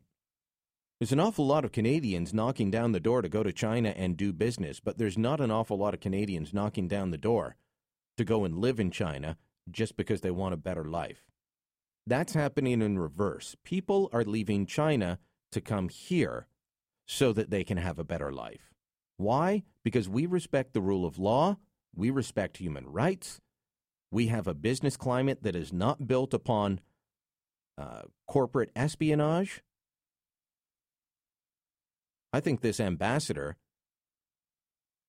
should be studying the Canadian system and trying to figure out how he can bring it to his own country. I'm Brian Lilley. This is Beyond the News. When we come back, Dean Brown stopping by, play by play voice of the Ottawa Senators. And as I keep reminding you, top of the next hour, let's, uh, let's check in with Spider Jones on his friendship with Muhammad Ali. This is Beyond the News, News Talk 580, CFRA. Insurgent. Believe it. The resistance is here. Beyond the News with Brian Lilley. News Talk 580 CFRA. Onto the right point. Lovejoy shoots it through the net, and it goes. The Penguins have scored. I don't know if it's deflected or not. Ben Lovejoy. Giving chase, can't come up with it. The Sharks do. Center point. DeBron, shot, score. Ties the game. Here's Crosby trying to turn and shoot. It couldn't. It comes free to Lovejoy. Shooting to score. The center comes Letang. Right side of Crosby. Trying to go back to Letang. Intercepted by the Sharks, and here they are. Coming right back into the pins end. Long blast. Score. Oh, Joel Ward through the pads of Matt Murray, and we're tied at two. Karlsson put a check in on Ian Cole. Somebody's lost a glove. It goes around far wing of the Penguin zone. And Tierney looking for someone. He's got Donskoy turning to shoot and score. Donskoy wins it for the Sharks in overtime. Came from behind the net. San Jose gets his first win in this series.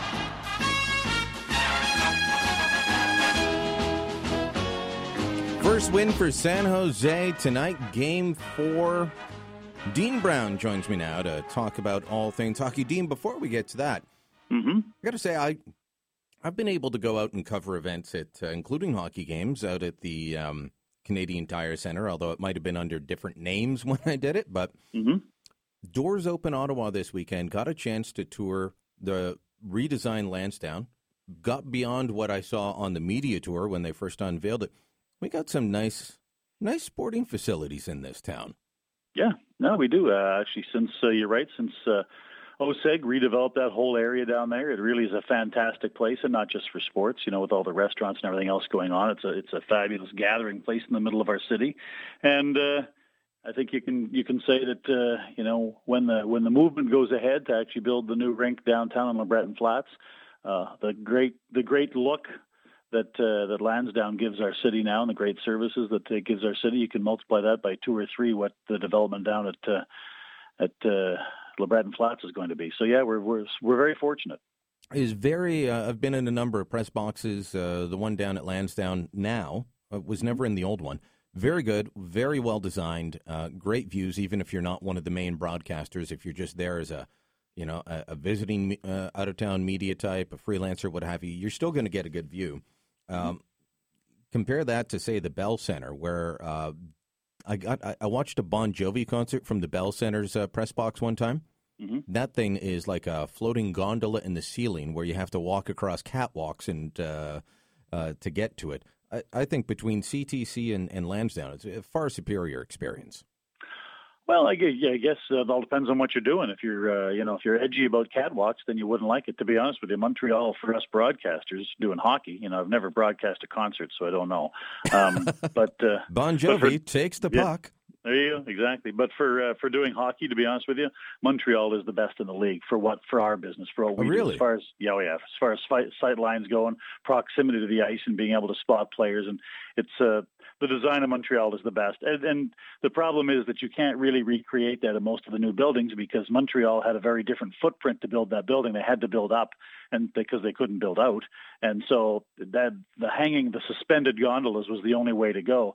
Uh, in if you look at CTC, which is like most of the buildings in the league now, it spans back because there's a larger footprint and it's easier and more affordable to put the press box in the upper row. Uh, so it's, Well, it's just a, uh, it's just a construction thing. But as far as as far as our job goes, the gondola in Montreal is probably the best place to do a game in the league. Well, let me tell you, you don't want to walk into uh, that gondola across the catwalks while the uh, Bon Jovi's rocking out and the lights are going. You end up with vertigo and falling off. I was walking along, holding on for dear life. Wow, very different. But as you say, different experiences. Uh, So sure. three two, three two on Saturday night. Uh, a game of overtime and a game of home ice wins. Yeah, and you know what? Uh, I'm I'm not so sure that uh, this series, when they look at this thing, is going to go down as the the series that everybody talks about uh, who had home ice. I think it's probably it may end up being the series, Brian, where everybody talks about where were the stars.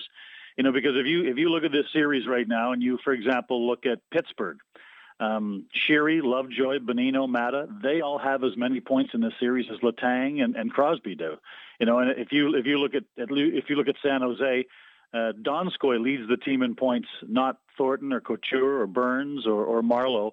Uh, you know, uh, Braun and Ward have as many points right now for, for San Jose as Thornton and Couture do. So if you look at points and shots, you know, this has not been a, a fantastic series for either team's big players. You know, Joe Thornton has two points in three games, and Marleau has one point in three games, and Pavelski has no points in three games, and Couture has two. Uh, you know, and and Crosby's about the same. Crosby has two points. Malkin has none. Kessel has a goal. You know, Letang has two points. So the the stars in this series have not taken over this series on either side, and maybe that's one of the reasons why every game in this series so far has been a one goal game. Yeah, all very tight. Now, with the um, with the the game on Saturday night, it ended up being mistakes that led to the overtime that led to San Jose winning, and Chris Letang having a a bad rush, and then Matt Murray just not getting the uh, not blocking the shot that he should have. Yeah, and you know what? If you look at if you look at the Stanley Cup final, or almost any sport, it's it's it actually is rarely rarely is it fantastic plays that win games or change games. It's usually mistakes.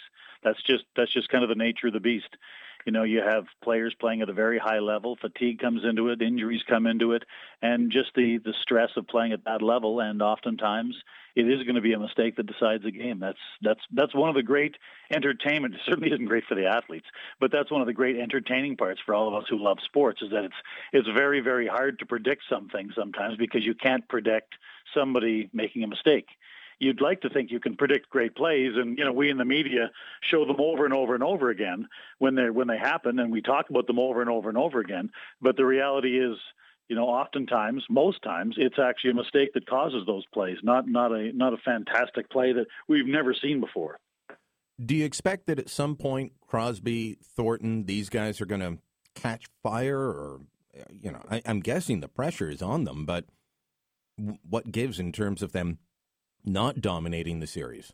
Yeah, that's a you know that's a great question, Brian, because I don't know, and I think that's one of the things for me anyway that I find really intriguing about this series is that you know there are there are some elite supposedly elite level players, and I say supposedly because you know there's there's always the detractors who have questions about you know who like to look at the warts on players rather than the you know the things they do well. But I I got to tell you that uh, you know I, I think a lot of people thought that this series was going to be about Crosby and Thornton. And so far, by and large, it hasn't. It, really hasn't. It's been about it's been about the the other players on the third and fourth lines on both both teams that oftentimes have been the the difference makers in games. And so it, it is it is interesting to see. At least it's going to be interesting to see for me as this thing moves forward. Is it is it in fact going to be a star player or a couple of star players that end up taking over this series and really blossoming and leading their teams? Because that's the storyline all of us in the media go with when you've got superstar players. When you've got you know this team, both teams right now have a couple of surefire Hall of Famers on them, and so the storyline for us in the media is always, you know, Thornton and Crosby, Marleau and Malkin, Pavelski and Kessel, and you know, Couture and Burns and Letang. You know, we like to create these matchups. And so far in this series, that storyline has not been one either team has been willing to follow. For the most part in the series, though, I would say Matt Murray has been a pretty consistent storyline well, throughout the whole playoffs. Yep. But I, given that he is so young, given that he's inexperienced, mm-hmm. can you blame him for these mistakes on, on Saturday night, including the game winning goal where, you know, he might have been down too low and shot just goes over top? Yeah, no, I don't think so. He's a 21 year old goaltender over the course of the playoffs. He's been one of the best goaltenders in the National Hockey League in the playoffs. I don't think you can can really, you know, have a problem with that. And if you look at that, if you look at that game, you say to yourself, well, you know, uh, there might have been a goal he would want back of, of those goals, but so far in this series, it's not like either team has given their goaltenders a whole lot of run support. You know, every game has been a one goal game, so you know, you look at the other guys who aren't playing goal and say to yourself, like, literally, does the goaltender have to be the first star of every game for us to win? There is some responsibility for the other players to not put the goaltender in a situation where one mistake costs the team the game. You know, it it it is it is a team game at the end of the day, and we like to concentrate on a mistake by a goaltender. But you know, let's be honest: if if Pittsburgh buries their chances, no nobody makes If as the, much. if the defense is doing their job, the, the the goalie doesn't have to do as much. Well, it's not just the defense, though. You know, like if you look at if you look at the way we talk about our game, and you just watch any post game show, listen to any post game show, watch the analysis on TV. There's far more time and far more replays spent reviewing a goal that a goaltender maybe missed or misjudged than there is on a shooter who missed the net. You know, that that is one of the inequities of how we cover the game and how people in the game talk about the game. And it just is what it is. You know, it's not up to me or anybody else to remake the perspective that people have. But the fact is that if you look at the amount of time of review and discussion by experts about plays in games, mistakes by goaltender by goaltenders are are reviewed a million times more than a mistake by a shooter who missed the net. It's his job to score. It's his job to at least make the goaltender make a save. But when a goal scorer has a wide open net and misses it, we talk about it for four seconds and then move on to the next rush. You know, and all I'm saying is when you get into a playoff game, we can sit here and talk about the goal that Matt Murray should have had. But if you roll back the tape, we can talk about 10 shots that a scorer should have at least have forced the goalie to make a save on, but missed the net. But those things do not get equitable conversation. Helps when I turn my mic on. That works too. Yeah, yeah. I turned it off to cough and forgot to turn it back on. It's a good thing I don't do this uh, hosting thing often. You know, You're, catch, Uh, you're catching on to it, though. Yeah, yeah. I'll get around to it. Tonight's game, uh, game four. What are you expecting? Uh, there, you know, we've been talking about injuries throughout this uh, this entire playoff series, and they have not uh, they've not materialized in the finals. No, I think I'm like everybody else in this. I I think I'd like to see somebody, one of these teams, break it open. You know, one one goal games are exciting, but I think I'd like to see somebody score a couple more goals. I think uh, I think I'd like the officials to kind of, and I, I don't mean to be overly demanding, but I, I think I'd like to see the officials call some of the rules. You know, just a few, so we see a few more power plays. We've gone through three games of this series. Each team has only had six power plays. You know, there's there's lots of games where you see a team has six power plays in one game. Each team has had six power plays in this series in three games. And there's only been one power play goal scored between the two of them. So, you know, I mean, like, I, I you know, in the early in game three, if you follow Twitter, early in game three, even if you weren't watching, you must have seen all the tweets out there where Sidney Crosby was literally tackled on the way to the net. I mean, tackled on the way to the net. And there, there was neither of the two officials even even thought about you know going for their whistle. So, uh, as a fan, as someone who enjoys watching the game, I'd like to see a few of the rules called. I'd like to see a couple of power plays. I'd like to see I'd like to see one of these these teams open it up and, and generate some offense. And I, I I I will admit I'd like to see some of the stars do the star stuff, dangle people, score some spectacular goals. I'd, I'd like to see that from an entertainment the side of things. But I have no idea. And uh, if we go by what we've seen so far, we'll see another It'll be a one two game two tonight. one yeah. game tonight. Two Yeah. one game in Yeah, probably. overtime, and Yeah. uh, Dean will be bored. Yeah, well, I won't be bored because anytime hockey's on for me, it's it's like a drug. So I'm not going to be bored. But if you ask me, uh, you know, do I want the chocolate dip cone or the Sunday? I, I want the Sunday. All right. Well, here's hoping you get it. Dean Brown, play by play voice of the Ottawa Senators. We will talk to you again on Wednesday, my friend. All right, all right, Brian. Talk to you then. Brian Lilley, Beyond the News, back in moments.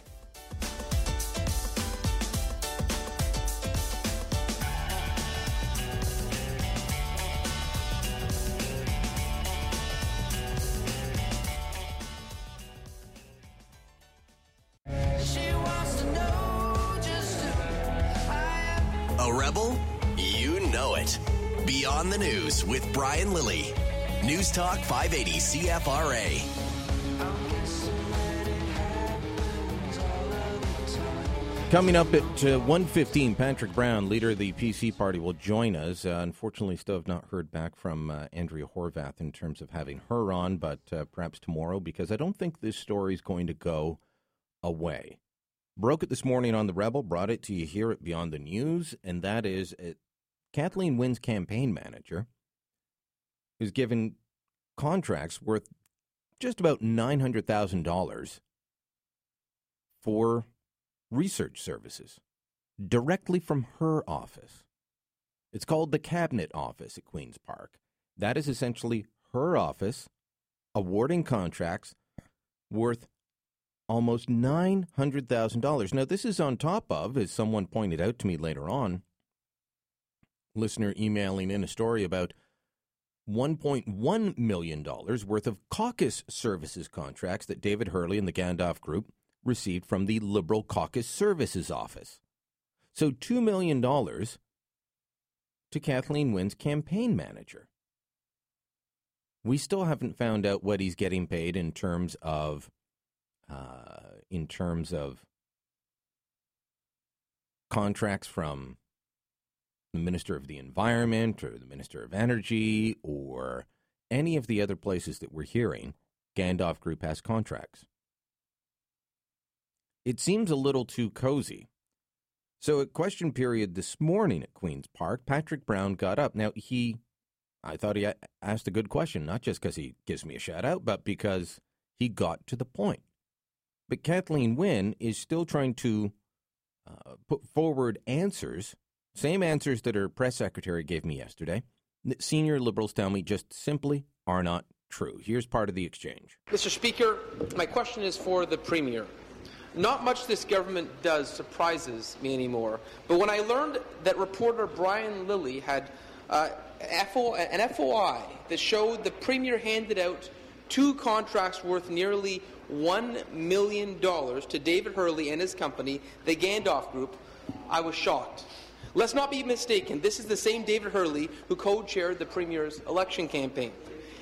And that is the same Gandalf Group that is the Liberals' personal and preferred polling company.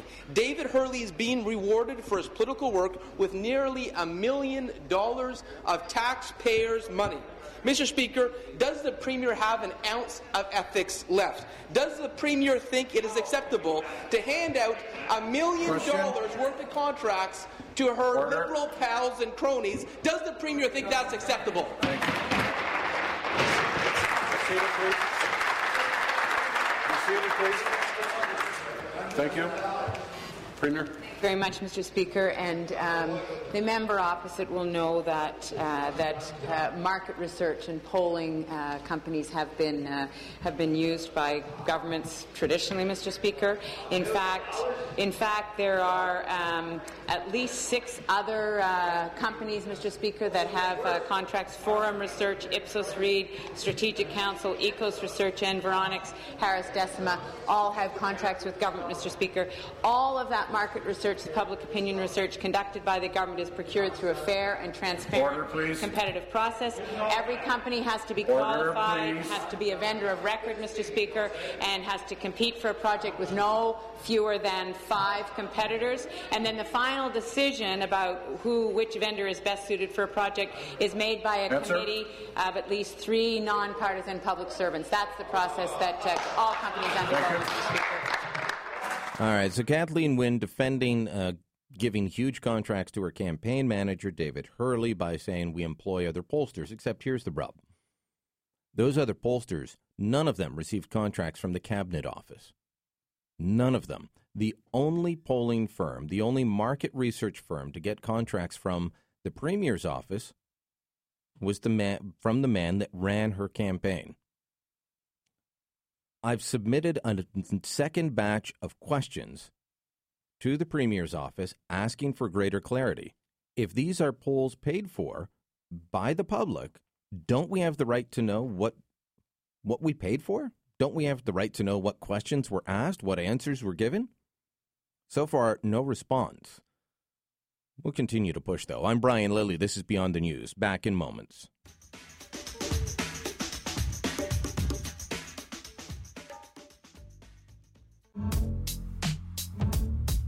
Beyond the News with Brian Lilley. Join the resistance on Facebook and Twitter at CFRA Ottawa. I don't have a mark on my face, and I upset Sonny Liston, and I just turned 22 years old. I must be the greatest. And I wrote a short poem. It says there will be a killer and a thriller and a killer when I get the gorilla in Manila. That's right. I am the greatest. I'm gonna float like a butterfly and sting like a bee. George can't hit what his hands can't see. Now you see me, now you don't. He think he will, but I know he won't. They tell me George is good, but I'm twice as nice. And I'm gonna stick to his butt like white on rice. That's right. George is the greatest of all time. Of all time. A little bit of a montage of Muhammad Ali, of course, passed away this uh, this past weekend. Spider Jones joins me now. We used to work together back in the day at News Talk 1010 in Toronto. And uh, Spider, that's not why I'm having you on, though. I'm having you on because you're a, a former boxer as well, a boxing MC, and friend of Muhammad Ali. uh, that that I listened to that montage, and, and God, it's probably the first time in a couple of days that I've actually burst out in laughter. Yeah, because it was he was fun. He wasn't just a great fighter and a great human being. He was so much fun. He, um, I mean, he was a character. You, you, heard him now. I'm 22 years old. I just beat Sonny Liston. I must be the greatest. Is it arrogance if you are? You know what? He was a trash talker, but when you he wasn't arrogant. He he wasn't. uh, You know, when I compare when we when we today when we we look at people like Floyd Money Mayweather, that's arrogance. I think Ali just was fun. He had fun and he loved it. Yes, he bragged, he boasted, but he backed it up. You know, if you got it, flaunt it. And and I can't think of a boxer that's like that today. I know, I know, boxing is, you know, I guess it's gone on, um, fallen by the wayside a bit as MMA has come up, but I still like boxing better. And you know, is there someone of that caliber, both as a character and as a boxer? And I don't see it. and, and you probably won't, Brian. Uh, we had our time. Things come and go. Muhammad Ali was not just a boxer; he was a uh, uh, an advocate for for for uh, justice, uh, equal rights. Uh, he, he was, I mean, the guy was handsome. He was pretty, like he said. He, had he was poetry in motion. He boxed. His combinations were were lightning fast. What did he say one time? I'm so fast I play ping pong by myself. I, mean, he was an amazing man. No, I haven't seen nothing like it, and you will not. I, I think the last real exciting fighter that I've seen, and not in class, was Mike Tyson. But Ali came up a time when boxing was at its greatest. I call it the golden era because you had Muhammad Ali, Joe Frazier, George Foreman, Ernie Schindler, Sugar Ray Leonard, Sugar Ray. I mean, uh, uh, Marvin Hagler, Tommy Hearns, Roberto Duran. I, Brian, they were all at the same time. I want to ask you. I want to ask you about one of the guys that uh, you share a hometown. Well, you're originally from Windsor, and we'll get into that and how you got into boxing and how you knew Ali. Uh, but uh, George Chuvalo of Toronto, where you both live now, he's one of the few people to go up against him twice and, and, and do so well. I mean, Chuvalo, uh, Angelo Dundee said he just wouldn't stop coming. I remember their first fight. I was living at the gym in Toronto at the time. I just gotten out of prison. You know, you know, I had a past, and uh, I, I lived in the gym, and and and and and funny thing, George Chuvalo had arranged that. It was the most electrifying uh, time in the city, and I've never seen anything since then. Uh, in, in 1966, in March of that year, when Muhammad Ali, the most famous man on the planet, came to Toronto uh, for what he thought would be a walk in the park, a cakewalk, uh, and, and and most people did. Even the great writers here, like Milt Dunnell, uh, legendary Milt Dunnell, uh, thought George had about as much chance as a politician, uh, or I should say, as an ice cube in a politician's mouth. I mean, they didn't think he would he was going to do it, but. Uh, George gave him all he could handle. I was at ringside. I watched it, and I got to tell you, uh, they went 15 rounds on that particular fight. 15 grueling, brutal rounds. And, then- and it was a decision. he wanted a decision. He was going to knock George out. Nobody ever knocked George out. Nobody ever knocked George down, including Frazier, including Foreman, including Ali twice. That must have been something to see. Now, you, you're just a few years younger than Muhammad Ali, uh, but four years is it? So uh, three, three years younger. Okay. How uh, how did you get to know him? You you grew up in Windsor and Detroit. You, um, as you say, you I- got a, you had a past. I, I, I went. I, I- I just, I just got out of prison. I moved to Detroit, and then I, I, I mean, I was born in Windsor, but I pretty much grew up in Detroit.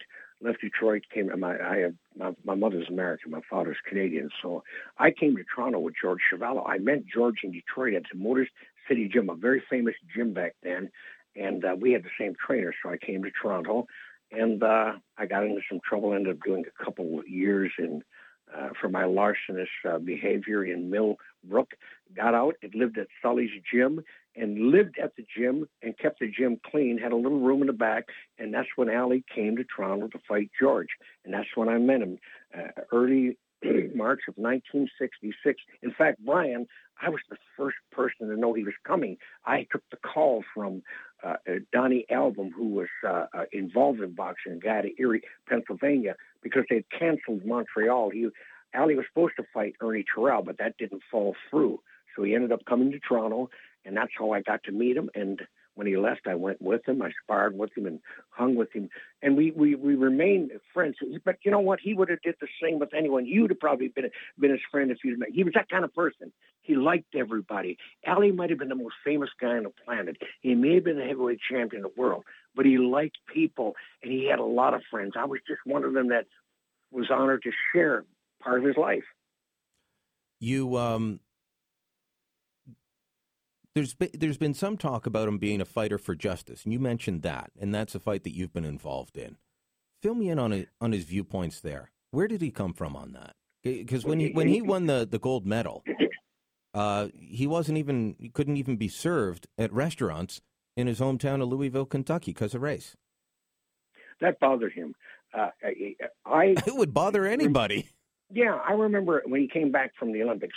He signed with a group of people out of out of uh, uh, Louisville, Kentucky, and, and one of them owned a restaurant. So he had a meeting with them, and he was to meet them there. And he entered through the front door, still wearing his gold medal. And one of the guys says, "You can't do that, man.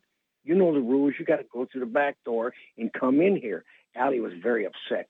They say he went to the Ohio River right after that and threw his threw his his uh, gold medal in, but he didn't. He said that was all just a con job. He he kept his gold medal, but at, but at any rate, yeah, he came along at a time when the Vietnam War.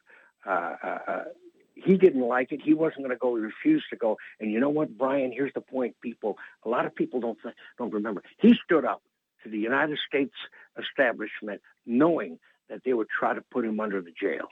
Uh, he he he sacrificed his best years.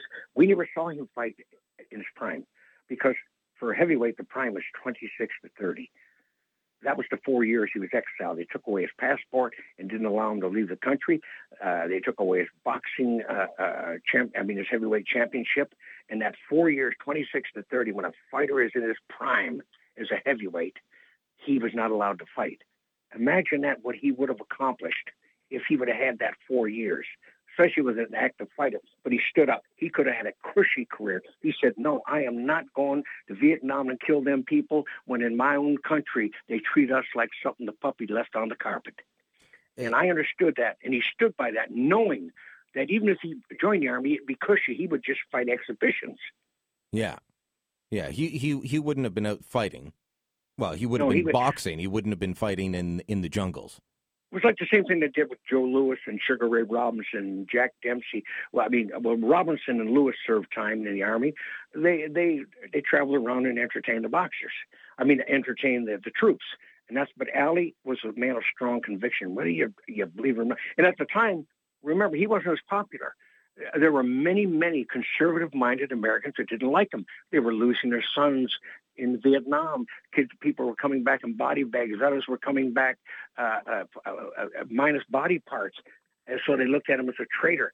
They And, wanted, and I can kind of see him. their point as well, like uh, of why they would be upset.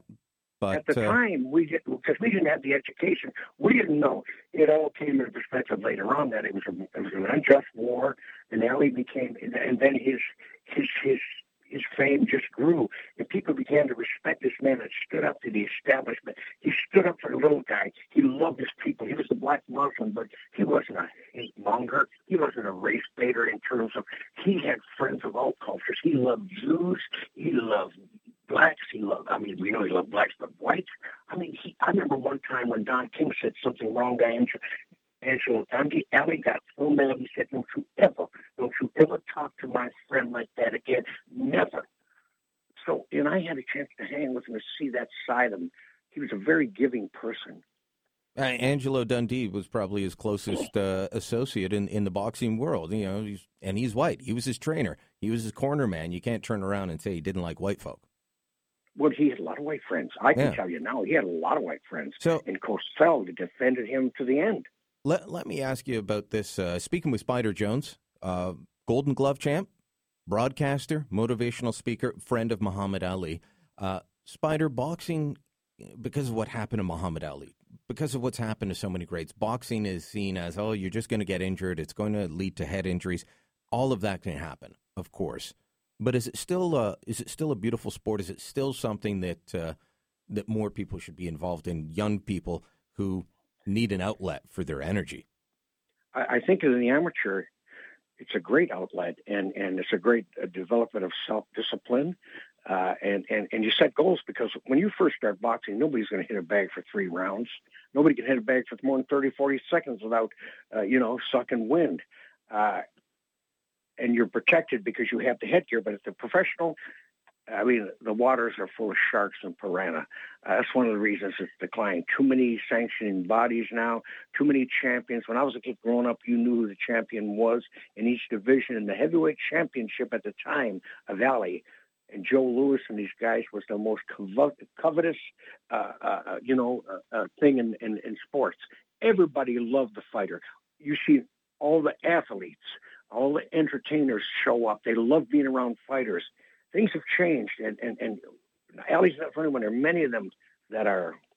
I mean, you know, the concussions. You fight with them. I probably fought through concussions and didn't know I had them because we weren't educated over here now, Brian. But I would not, uh, personally speaking, amateur boxing, great outlet. I, I I wouldn't deny it. But as a pro, I try to discourage people. Okay. Well, yeah, you bring a, a unique perspective, Spider. It's great talking to you always, and uh, thanks for sharing the memories today. It is my pleasure. Thanks for having me, Brian. All right, Spider Jones, broadcaster, former boxer, and uh, boxing um, MC. He's he's worn a lot of hats. Motivational speaker now. I'm Brian Lilley. This is Beyond the News. Back in moments.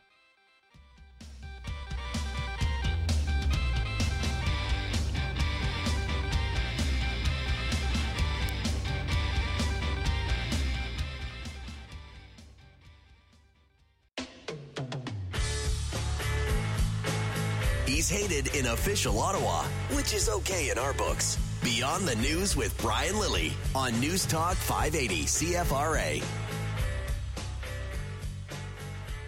We were speaking earlier with David Akin about the F 35 replacement and that the Liberals might be bringing in the Super Hornet as a stopgap measure. One of the people working on that story is John Ivison from Post Media. He joins me now. And uh, John, I just want to quickly find out is, is there more coming out on this? It, it seems like Liberals are, are leaking all over the place on this story lately. Well, yeah, I mean, they're not leaking the story. Put it that way. They would rather this thing be kept in in the bottle because um, I think uh, they want to sell it as solving the problem, um, but in fact, it looks uh, too clever by half. I mean, what what essentially happens is, is going to happen here, I think, is that uh, they will say we're, we're buying some Super Hornets as an interim measure uh, until we have a a competition for a full-time replacement for the CF-18s. Obviously, punting that problem down the road by any How number many years. times can you study what plane to buy? Well, exactly, and and uh, you know the Super Hornet is is a, a plane that's reaching the end of its lifespan. I mean, we're talking into the 2030s, but if you're buying, if you're spending that much money on a on a on a fighter jet, you want it to be able to last 40, 50 years, and um, you know this is all conditioned by the electoral pledge. We are not going to buy the F-35. If they held a competition, they couldn't really exclude the F-35. They'd probably get sued by Lockheed Martin if they did. So, and they don't want the F-35 to win that competition. So, what do you do? You you postpone the competition inevitably, uh, and not uh, forever, but you can, if you say if you've got an interim measure, we've got we've got what Sajjan, the defence minister, called a capability gap. Now, this capability gap wasn't even known about uh, by anybody, including in the Department of National National Defence, uh, until Sajjan identified it. Um, you know, I've got statements here from the from the head of the uh, Canadian uh, Air Force saying you know, the F-30, the CF-18s will be good until mid 2020s and beyond, perhaps, with uh, if if we use them sparingly and we upgrade them. So this capability gap emerges, which is the pretext for these interim planes. It's all a political construct, and, and essentially, if it's sole sourced, which is pretty much illegal unless you declare an issue, uh, an issue of national security, then uh, they're doing exactly the same as the Conservatives did with the F-35. Well, it's um, it's not unprecedented. The the Globemaster that was sole sourced directly from Boeing. Right, and I think though that uh, in certain cases you can cite national security, but you know in that case we were in Afghanistan and we needed gear pretty quickly. Yeah, uh, this is a different ball of wax altogether. They're going to be getting themselves into trouble with this one. Uh, speaking of getting themselves into trouble, Maryam Monsef, I think, has just been a disaster in the House of Commons for the last little while, trying to sell democratic reform. You had favorable things to say about the change of the committee last week. How do you read her comments, though, about Canadians need to buy in? I still don't take that as saying they accept a referendum. They have No, been quite- quite adamant opposite. against a referendum. I think you know if you buy in with enough Twitter hashtags, they'll say they've got uh, a, a go of it. Yeah, I think the, the the the door has been slammed firmly shut in a referendum because they now have got a. Um, and the NDP have, have got, with the NDP, the Liberals would have a majority, and the NDP don't want a want a referendum. Certainly not before the next election. Um, you know, Nathan Cullen, the critics, on record as saying he favours a referendum after one or two elections have been used, uh, using the alternative method of voting, which you know is not a, a terrible thing to. Uh, to advocate if you think that if you firmly believe this new um, system is is the right one. I mean, I think my my um, big problem with it was that, that, that because the committee was stacked, obviously they were going to get the result they wanted. I mean, the government can still ignore whatever the committee comes up with, but the the political cover is gone if um, if they don't have Well, at least one other party on side. And they will have the Greens on side. They will have the Greens on side. Elizabeth May has essentially been a stalking horse for the Liberals for the last while and votes in concert with them at every turn. Yeah, yeah. I think that they would the the the, the Greens, uh, but of course, in the prior arrangement, the Greens didn't have a vote. So Mm-hmm. um, giving them a vote gives essentially one more Liberal. But they they would still need the NDP to be because the chairman doesn't vote unless there's a tie. So I think that uh, we'll see a little bit more balance. But uh, yeah, it's not been a. a glorious uh, few weeks for the Liberals. I mean, the, when the when the Prime Minister comes out and said, "Yeah, we're behaving like the the Conservatives," I mean, I'm just likening the, in the uh, F-35 story, likening it to Animal Farm just a bit. You know, you've got the the pigs have taken over and they're they're looking pretty human right now. John, great talking as always. Thank you. Thanks, Brian. Watch for more coming from John Ivison in uh, Post Media newspapers over the next couple days. Uh, Patrick Brown was supposed to be joining us. He'll be joining us in about 15 minutes' time. Don't go away. When we come back, Dr. Jeff Noakes, historian on the Second World War from the Canadian War Museum, will join us. 72nd anniversary of D Day today. I'm Brian Lilley. This is Beyond the News.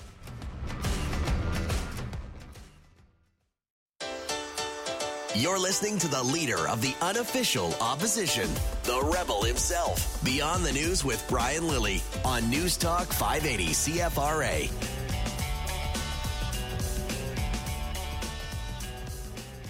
June 6, 1944. 150,000 troops spread out across 80 kilometers for the invasion of Normandy. Of course, Canada was part of that at Juno Beach. Here to talk a little bit about it is Dr. Jeff Noakes. He's a historian at the Canadian War Museum. And uh, Dr. Noakes, I, I always knew it was big. I always knew there were a lot of soldiers going onto the beaches. I didn't realize how f- spread out they were until I was reading that on the, the War Museum's website. 80 kilometers wide. Wow. Oh yes, it certainly is. It's it's a huge area. If you've ever had the chance to be in France and to try to drive along the invasion beaches, it it, it it'll take you quite a bit of time to get along all of them. Um, and it's not just along the beaches, of course. It's also inland with the parachutists too. So 14,000 Canadians, and we we see the the images, both the the fictional ones in movies, but also newsreel images from the time. Often, these men were were walking onto beaches as the uh, under gunfire, and yet, remarkably, we we lost fewer than 400 men on the Canadian side. Uh, yes, I mean, th- if you've seen the footage, of course there's the there's the very very famous footage that's actually shot on Juno Beach of the men from the North Shore Regiment going ashore. Um, you know, it's, it's that famous footage taken from behind of them as they're leaving the landing craft, and you can see the houses on the shore in the background. Uh, so yes, a lot of them are going ashore under fire, especially in the first couple of waves. Um, of course, the 14,000 are the people who go ashore throughout the day, from first thing in the morning until until well into the evening, into the night. Um, so the losses are usually amongst the first waves who go ashore because that's when the defenses are still their most active. Inter- you mentioned the paratroopers. Yes. Um, were Canadians part of the, the the paratroopers going in behind enemy lines, and then how how did that work? Were they was their job to work back towards the front line? Well, yes. The, first off, the Canadian paratroopers are there. There's the First Canadian Parachute Battalion, and it's part of um, a larger British formation that parachutes in. And part of what they're doing is they're grabbing and holding the flanks. So, in other words, the the outer edges of the landing areas. Uh, and specifically uh, protecting against German counterattacks and also keeping Germans from destroying bridges and other things like that. So they're performing really important roles to make sure that once the soldiers land on the beaches, they can keep moving inland. Okay, so I mean, we don't think about that un- unless you've been involved in in war or studied history a great deal. Those bridges aren't there. You're not moving forward in in terms of trying to gain more ground. Oh, exactly. Things like rivers are huge natu- natural obstacles in defensive lines. So unless you grab the famous case in D-Day's Pegasus Bridge that some of your viewers may have heard of, um, and the British Airborne managed to seize that, and if they hadn't seized it, it would have been it, it would have been a problem for the Allies. Um, it would have held up the Allied advance, for instance. So these are things that Allied planners thought about in the in the months, the years that led up to the D-Day landings. It's remarkable when you think of how long the war lasted. Uh, 2nd September 1939 to the 8th of May 1945. That's a, a very long war by any standard. And yet, between uh, D Day and VE Day, it's basically 11 months. Yes, it is, and uh, it's a very long war. And of course, it's um, at the outset of the war, the German German forces score stunning successes in Western Europe and on the Eastern Front. And part of why the war lasts so long is what it takes to to prepare for the Allied counterattacks and to roll back the German forces. But yes, exactly as you say, from from June 6th through to May 8th, the end of the war in Europe, it's it's less than a year. So it's from Normandy until there are Canadians throughout the Netherlands into Germany itself on you know in the early days of May when the war in Europe finally ends. So it's really quite uh, it's really quite a dramatic uh, quite a dramatic 11 months time. Canadians were almost 10% of the D Day force. Would that have been, given the size of the respective armies that were there from all over, would that have been punching above our weight, about equal? Where, where would you place that? Um, well, that's. I mean, it's it's worth remembering. Canadians were also in Italy at the time, so part of what the Canada's ability to participate in D-Day is the fact that there have been Canadians in in Italy since July of 1943, where they've been fighting there. Um, it it is, and it's not just the troops on the ground. Um, it's also it's also the members of the RCAF who are flying protection above the beaches, and the Royal Canadian Navy that's there supporting the landings. Um, Canada, in terms of the Allied powers that are taking part in the landings, there are five beaches. There are two British, two American, one Canadian. Um, and so, in the sense that it's a Canadian beach, Canada is punching above its weight. It's it's there as a full partner in the invasion and in how it unfolds. And Juno Beach is is you know is the Canadian beach for the landings. Vastly different result than the other attempt at a landing. Of course, I'm, I'm speaking of Dieppe. I, I know there have been books and uh, and articles come out over the last few years that are painting Dieppe in a different light. That it wasn't a uh, a blunder. It wasn't sending our men into uh, harm's way for naught. That that it was actually just a pinch trade to get a a, a new. Um, all of a sudden, the name of the machine's got out of my head. Enigma machine. Enigma machine. Yeah, yes. Oh, oh, absolutely. I mean, people are. I mean, there's been the documentary on television recently, and David O'Keefe's book as well that the documentary is based on. Um, and it's it's certainly it's it's a new theory presenting or arguing why the Dieppe raid happened and what some of the fundamental you know, reasons for the Allies staging it were. Um, you'll get different opinions from different historians about whether the going after the Enigma machine was the main reason for the raid or whether it was an additional reason for the raid. But I think what it certainly shows is that there's still an interest in these events more than 70 years later. Well, I, I, I don't think that w- it, is fairly recent confirmation about the Enigma machine, correct? It's within the last couple of years, yes. Yeah. So uh, for for the longest time, when I was uh, in school, we were taught that it was uh, that Dieppe was a, a major catastrophic mistake. That we were testing their defenses, and uh, the Canadians were sacrificed. This does put it in a different light. Um, yes, I mean absolutely. It's a new way of looking at the at the reasons for the raid uh, and at uh, evaluating whether the risks, basically evaluating whether the risks were worth having been taken. Um, you know, if, if you say this is for an Enigma machine that's important to the Allied war effort, um, then it makes greater risks more justifiable, obviously. Um, so, um, so yes, but it, but it is obviously new light being shed on historic events that you know that people may have thought were already basically settled and understood. And instead, we're constantly learning history again. Oh, we absolutely are, and that's that's one of the things we learn about history is that we keep learning new things about it. Dr. Jeff Noakes is historian at the Canadian War Museum. Thanks for the time today, sir. Oh, you're welcome. Thank you. I'm Brian Lilley. This is Beyond the News. When we come back, yep, Patrick Brown, they're telling me he's calling in this time. So we're going to hold him to it. Get his thoughts on Kathleen Wynne and uh, this whole contract issue. Back in moments.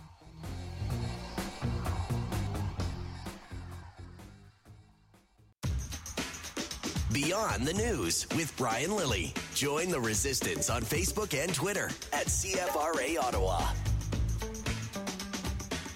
Very much, Mr. Speaker, and um, the member opposite will know that uh, that uh, market research and polling uh, companies have been uh, have been used by governments traditionally, Mr. Speaker. In fact, in fact, there are um, at least six other uh, companies, Mr. Speaker, that have uh, contracts: Forum Research, Ipsos Reid, Strategic Counsel, EKOS Research, Environics, Harris Decima. All have contracts with government, Mr. Speaker.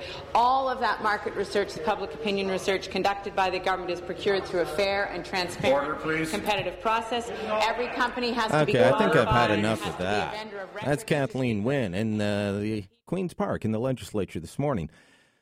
Giving an answer to Patrick Brown on the story that we broke this morning at the Rebel.media. If you have not, uh, if you missed the show earlier today, you haven't read the story, go share it on Facebook right now. Like while you're listening to us, share it on Facebook. $900,000 or just shy of $900,000 in contract to do market research from Kathleen Wynne's campaign manager. Patrick Brown joins me on the line now. Uh, Mr. Brown, uh, thanks for taking the time out of the day and for raising this issue. To me, this this seems more than cozy. It is crossing all ethical lines. Uh, it's just another blatant example of the complete disrespect that this government of Kathleen Wynne has for taxpayer dollars. The notion that she would give nine hundred thousand dollars uh, from her cabinet office to her campaign chair David Herle.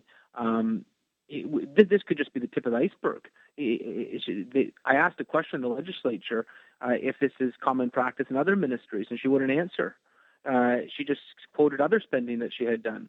Uh, it is not appropriate Well, for her to and, use. and, I just want to mention she, she she keeps going back, and her office did this in an email to me. They keep going back to Ipsos. Ipsos is a very well known, well respected polling firm. It's a global polling firm. They did not get a contract from her office. That was from another department. The only polling firm that got a contract from her office is the one headed up by her campaign manager. It is it is her campaign manager. It is her political strategist. It is another example of this this government only caring what's in the best interest of the, of the Liberal Party. We saw this with the donation scandal, where those that got government business were, were those that donated to the Liberal Party, and now we're seeing that they're using their cabinet office directly under the the, the control of Kathleen Wynne to give almost a million dollars to her campaign manager. You know, we had kids today watching in the legislature, uh, kids fighting to have IBI therapy uh, for for uh, autism. Uh, they're cutting those kids off from their therapy at the same time, uh, secretly funneling money to her campaign chair. It's just it, it's egregious, it's wrong, and it's just another example of how Kathleen Wynne and this Liberal government is completely out to lunch. Now, I've spoken to senior liberals who have worked at Queen's Park, and they say, no, the description of how that, the description the liberals are giving, that Kathleen Wynne is now giving on how those contracts were handed out, is not how it actually works. Do you believe that the, in the cabinet office there is no political interference from the premier to say, I want this polling firm to do research for me in my office?